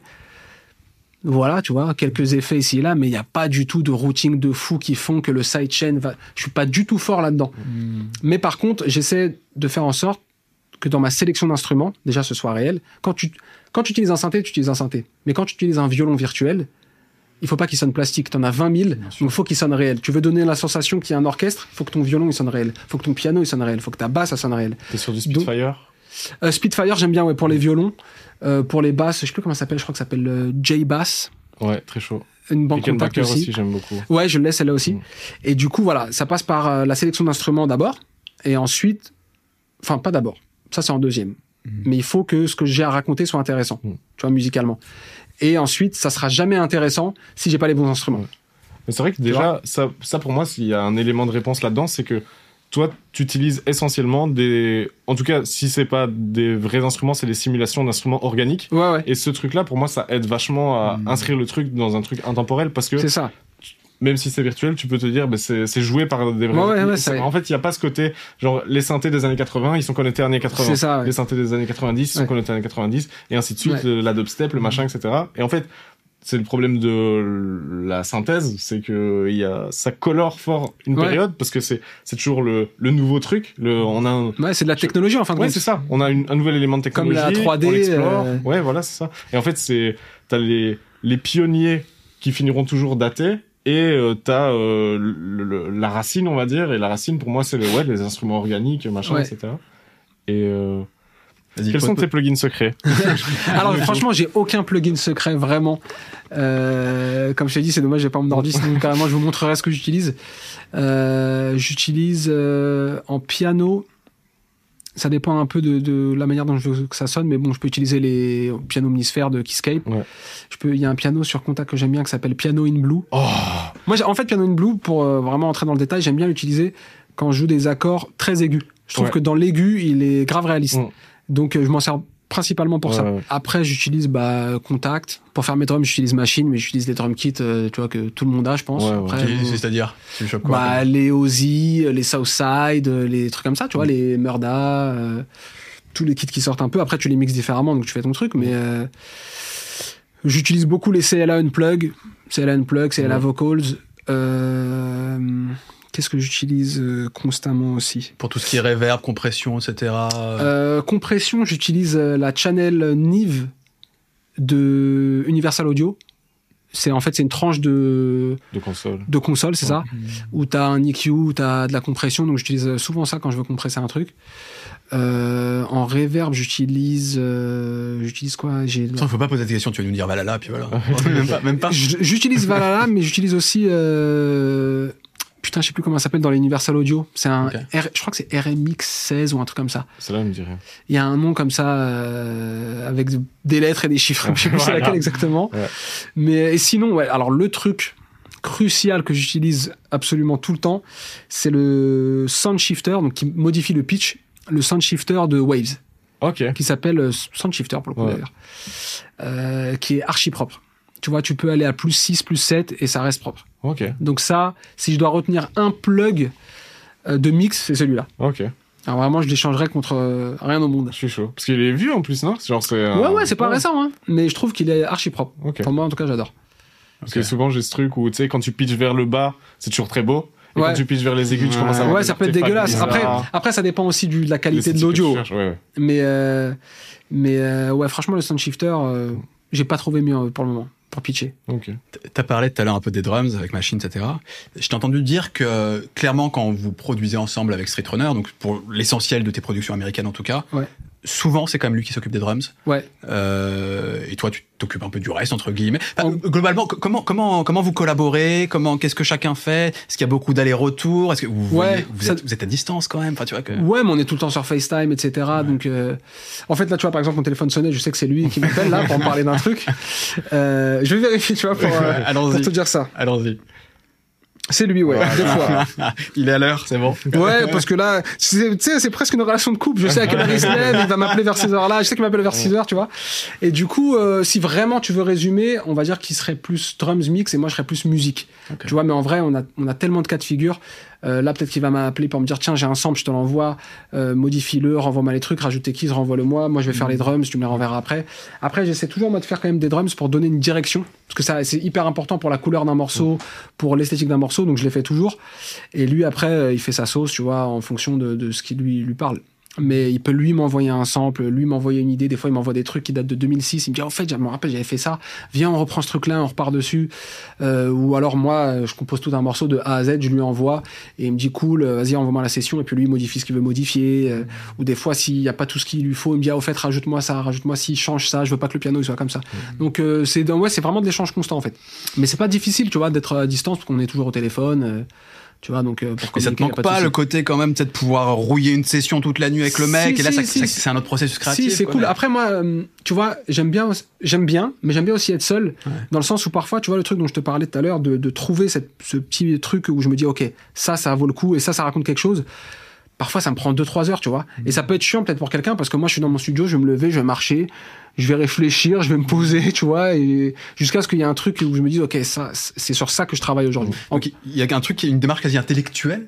Avant, c'est même pas tu mettais, c'est pas tu, tu tâtonnes sur un truc, c'est vraiment Ouais. tu vas te lever, tu vas réfléchir, tu vas dire quel est mon concept? Ouais, je veux, ouais, je veux. Alors, je veux pas non plus, tu vois, euh, faire le mec, euh, Ouais. pousser le truc trop loin, mais il y a de la. ré- Des fois, j'y vais, je joue et je joue et je me dis tiens, je vais jouer au hasard, peut-être il y a un truc à me parler. Et des fois, il y a une réflexion en amont de me dire ouais, ok, qu'est-ce que j'ai envie de faire aujourd'hui? Qu'est-ce que, par exemple, là, on travaille sur tel album. Admettons, là, on travaille sur le prochain album de Khaled, par exemple. Je me dis ok, qu'est-ce que j'ai envie d'avoir sur cet album? Qu'est-ce que j'ai, en- quel morceau je voudrais avoir sur cet album? Et en fonction de ça, j'essaie de réfléchir, de me dire ok putain, c'est ou alors ça fait longtemps que j'ai pas fait ça. Et ah ouais putain, avant tu faisais des vibes comme ça. Et si tu mélangeais avec ce nouveau truc que tu fais, qu'est-ce que ça donnerait, tu vois? Donc c'est plus dans ce sens-là. C'est pas euh, artiste torturé qui réfléchit, euh, tu vois, genre waouh, je dois trouver. Comment la- t'arrives avec une proposition quoi. C'est ça, un exactement. Genre, qu'est-ce que je raconte aujourd'hui, tu vois? Qu'est-ce que je peux faire? Est-ce que je ça sert à quelque chose de faire un sample soul de plus? Ouais. Tu vois, à moins qu'il soit incroyable et qu'il soit vraiment fort. C'est plus, voilà, genre gérer ma journée. Ok, qu'est-ce que je vais faire aujourd'hui? Qu'est-ce que je vais raconter? Tu as écouté Silk Sonic? J'ai pas écouté l'album, je suis désolé. Non, non, J'ai écouté les mais- singles que je trouve charmés. C'est incroyable. Donc, juste pour rappeler Bruno de Mars. Bruno ouais. Mars, Anderson Ouais, c'est incroyable. Et euh, moi, je vois une filiation entre euh, ce que tu peux proposer et euh, ce qu'il propose. J'aurais adoré. Euh, et justement, est-ce que Il faut que l'écoute d'ailleurs. franchement, trop chaud. Euh, est-ce que justement, donc toi, t'es clairement dans le rap, Mhm. mais euh, justement, est-ce que ça t'intéresse pas de d'essayer de t'orienter vers des projets plus pop avec cette même grandiloquence, ces mêmes codes, euh, machin, etc. Mais euh, de juste sortir du rap, travailler avec des artistes potentiellement plus pop, etc. C'est des démarches que t'as déjà faites ou pas du tout? Euh, on a fait un morceau euh, bah, via DJ, DJ Khaled encore pour un film Disney avec Demi Lovato, tu vois, Ok. qui était beaucoup plus pop du coup. Euh, mais ouais, si tu me parles de, de euh, Bruno Mars et euh, Ander- Anderson Paak, j'adorerais. Mm. C'est juste que parfois, tu sais, tu vas aussi te concentrer sur les plugs que tu as. Ouais. Après, si demain on a ce plug-là, ou The Weeknd, ok, là, vas-y, on part là-dessus. Parce que si je fais des morceaux pour The Weeknd, c'est très typé. Ouais. Silk Sonic, pareil, c'est très typé. Donc il faut que ça ait un typé, mais c'est quand même vachement plus proche de ce que tu fais que The Ouais, bien sûr. Mais je ce que je veux dire, c'est que il faut que ça ait un intérêt pour moi de les faire. Ouais. Parce que si je les fais pour que ça dorme, et je peux pas proposer ça à beaucoup de monde à part eux, en Ouais, fait, ouais. tu vois. Donc si demain euh, Street me dit, écoute, dans trois semaines, je suis en studio avec eux, là, on va se mettre en mode et je serai trop heureux, tu vois. Mais euh, s'il me dit dans trois semaines, je suis avec Ross, je suis avec Mick, je suis avec un tel, je vais me concentrer, je vais faire de la musique dans ce style-là, tu vois. Est-ce que t'as pas, t'as pas l'impression, toi, t'as vraiment, t'as l'impression que Silk Sonic, il y a que eux qui vont pouvoir proposer ça et est-ce que c'est, Bah, tu ne vois pas comme la possibilité qu'il y ait d'autres artistes qui mettent au moins ce genre d'influence potentiellement dans autre chose, etc. Non, c'est possible, mais pareil, je pense que les artistes qui potentiellement pourraient être influencés par ça, j'y ai pas accès. Mm. Tu vois? Parce que ça, c'est des artistes. Alors peut-être que Ross pourrait rapper sur un de ses morceaux, peut-être. Mais sinon, euh, je pense que la scène rap pourrait apprécier, mais rapperait pas sur des, des, des morceaux comme Ouais, ça. ouais, c'est- mais c'est ça que je veux dire, c'est que genre, euh, t'as pas volonté de te plug avec des gens plus pop. euh, Bah si, après c'est la, la... Les connexions sont compliquées, Ouais, en fait. c'est ça. Est-ce que tu arrives à faire les connexions ou pas? C'est Bruno Mars, c'est... Enfin, même Anderson Paak. Enfin, Anderson Oui, Paak, c'est plus encore un autre univers. Ouais. C'est super. Et puis c'est des méga stars. Parce que c'est, c'est, est-ce qu'on pourrait voir ça comme il y a des espèces de bulles de, Ouais. aux États-Unis, c'est-à-dire que t'as un peu un cercle qui rassemble tel C'est bazar ça. et qu'il n'y a pas forcément de porosité de, de- de- on peut- C'est ça, tu peux, mais après, c'est. euh, C'est compliqué, tu vois, ça reste compliqué. C'est pas parce que t'as bossé avec des restas que tu peux choper l'autre star. C'est ça, Mm. c'est ça. Et puis, euh, tu sais, c'est Bruno Mars, tu vois. euh, Bon, Anderson Paak, c'est quand même plus proche du rap. Mm. Pas nécessairement dans ce qu'il fait, mais dans, dans historiquement ce qu'il a fait, etc. Ouais, tu ouais. vois, Les très proche sphères de dans Mac lesquelles il Miller, est, et puis il était avec Dr. Dre. Donc, tu vois, ça serait atteignable peut-être plus facilement. Ouais. Euh, Mais, euh, et en plus, euh, Bruno Mars, enfin, c'est une encore plus grosse star. Pas dire qu'il est meilleur, mais juste le statut qu'il a. Ouais, voilà. bien sûr. Et du coup, atteindre des mecs comme Bruno Mars, c'est très très difficile, tu vois. Ouais. Mais Très, est-ce qu'il n'y a pas d'autres artistes qui sont dans un, un espèce pareil de soul revival, machin, etc., que tu. Franchement, peut-être. Peut-être, mais je, je suis pas le plus connaisseur, je pense, de ça. Je vais connaître les grands grands noms, mais pas les trucs un peu moins connus. Et faudrait que, comme je t'ai dit, il faudrait déjà que j'ai la connexion, quoi. Mm. Que j'ai le, le- parce que le temps est compté, forcément. Tu vois, mes journées, il faut que je fasse. euh, Après, je me dis pas, ah, j'adorerais faire ça. Dès quand j'ai envie de faire un truc, je le fais.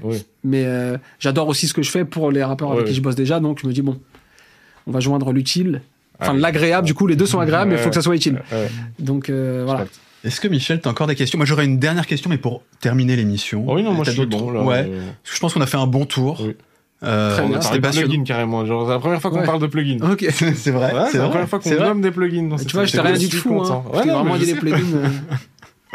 Bah, bah, bah, dernière question, c'est euh, en interview, tu cites souvent ton professeur de piano quand tu étais adolescent. Ouais. Tu lui dis que tu lui dois beaucoup. Ouais, ouais. Euh, c'est assez beau en fait comment tu rends hommage euh, à ce monsieur. Ouais, parce qu'en plus, des fois, quand je le dis, lui, il dit ah, non, c'est toi, machin. Donc, euh, j'insiste, tu vois.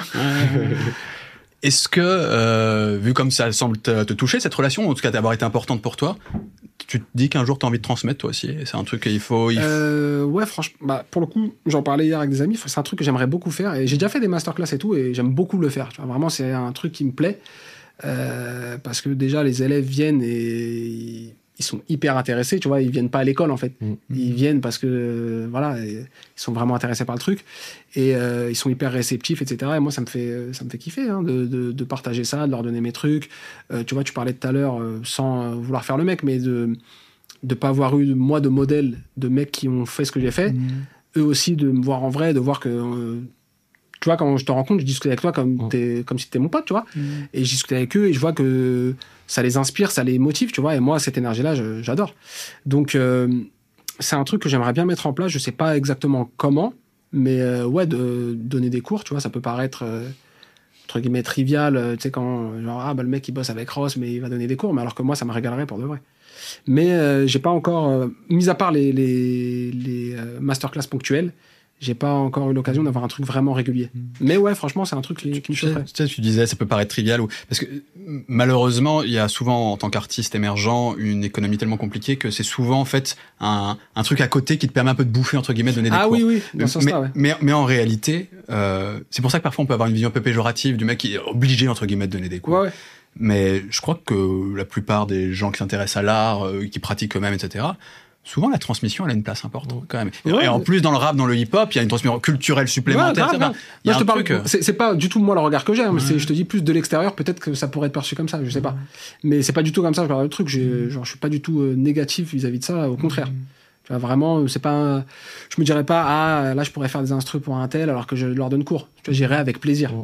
Qu'est-ce que tu penses euh, Qu'est-ce que tu pourrais transmettre selon toi Ou qu'est-ce que tu aimerais transmettre En tout cas, quel message ou quelle qualité euh, musicale Je sais pas, mais tu vois. quel- Hum, Bah, déjà, de pas faire de compromis, Mhm. de pas se satisfaire de peu. Ça, c'est le plus important, je pense, quand tu veux réussir dans, dans ce milieu-là. De pas se dire, euh, bon, bah, c'est bien, c'est assez, tu vois. Parce qu'il y a, je sais pas combien de pourcents des producteurs qui font bien. Tu peux pas être dans les 10% meilleurs producteurs. Tu peux pas être dans le même 1% des meilleurs producteurs si tu veux faire euh, une longue carrière et si tu veux, si t'as des rêves et que tu veux euh, toucher des gros gros artistes.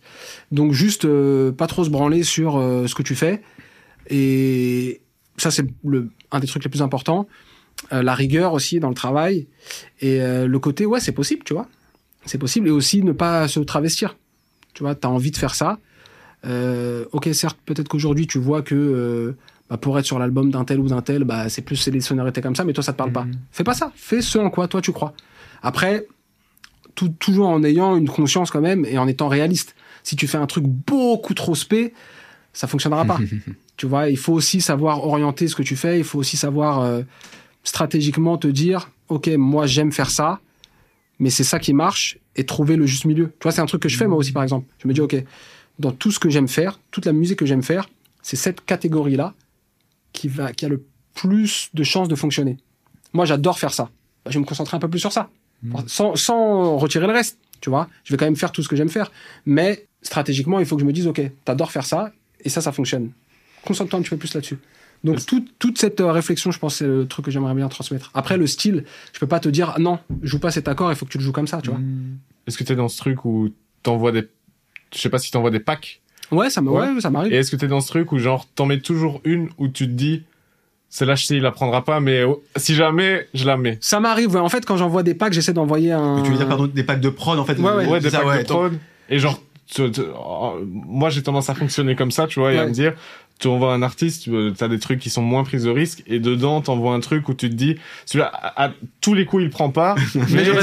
s'il le prend c'est légendaire. Ouais, ouais, ouais. Donc, ça m'arrive de faire ça en fonction de l'artiste. Mais quand, en gros, ma réflexion, quand j'envoie un artiste, j'essaie, de- j'envoie 5, 6, 7, on va Ouais. dire, prod.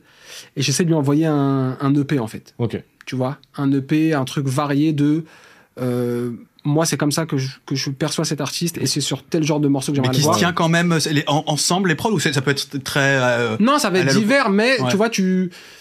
Admettons que je fasse un pack euh, pour Ross, on va dire, et je vais pas envoyer 7 prod soul. Mm. Je vais envoyer un truc où c'est un comme un mini album de Ross. Dans un album de Ross, souvent on trouve telle vibe, on trouve telle vibe, on trouve telle vibe. Ben moi, je vais t'envoyer ce que moi j'ai, ce que moi j'aimerais avoir sur ton album.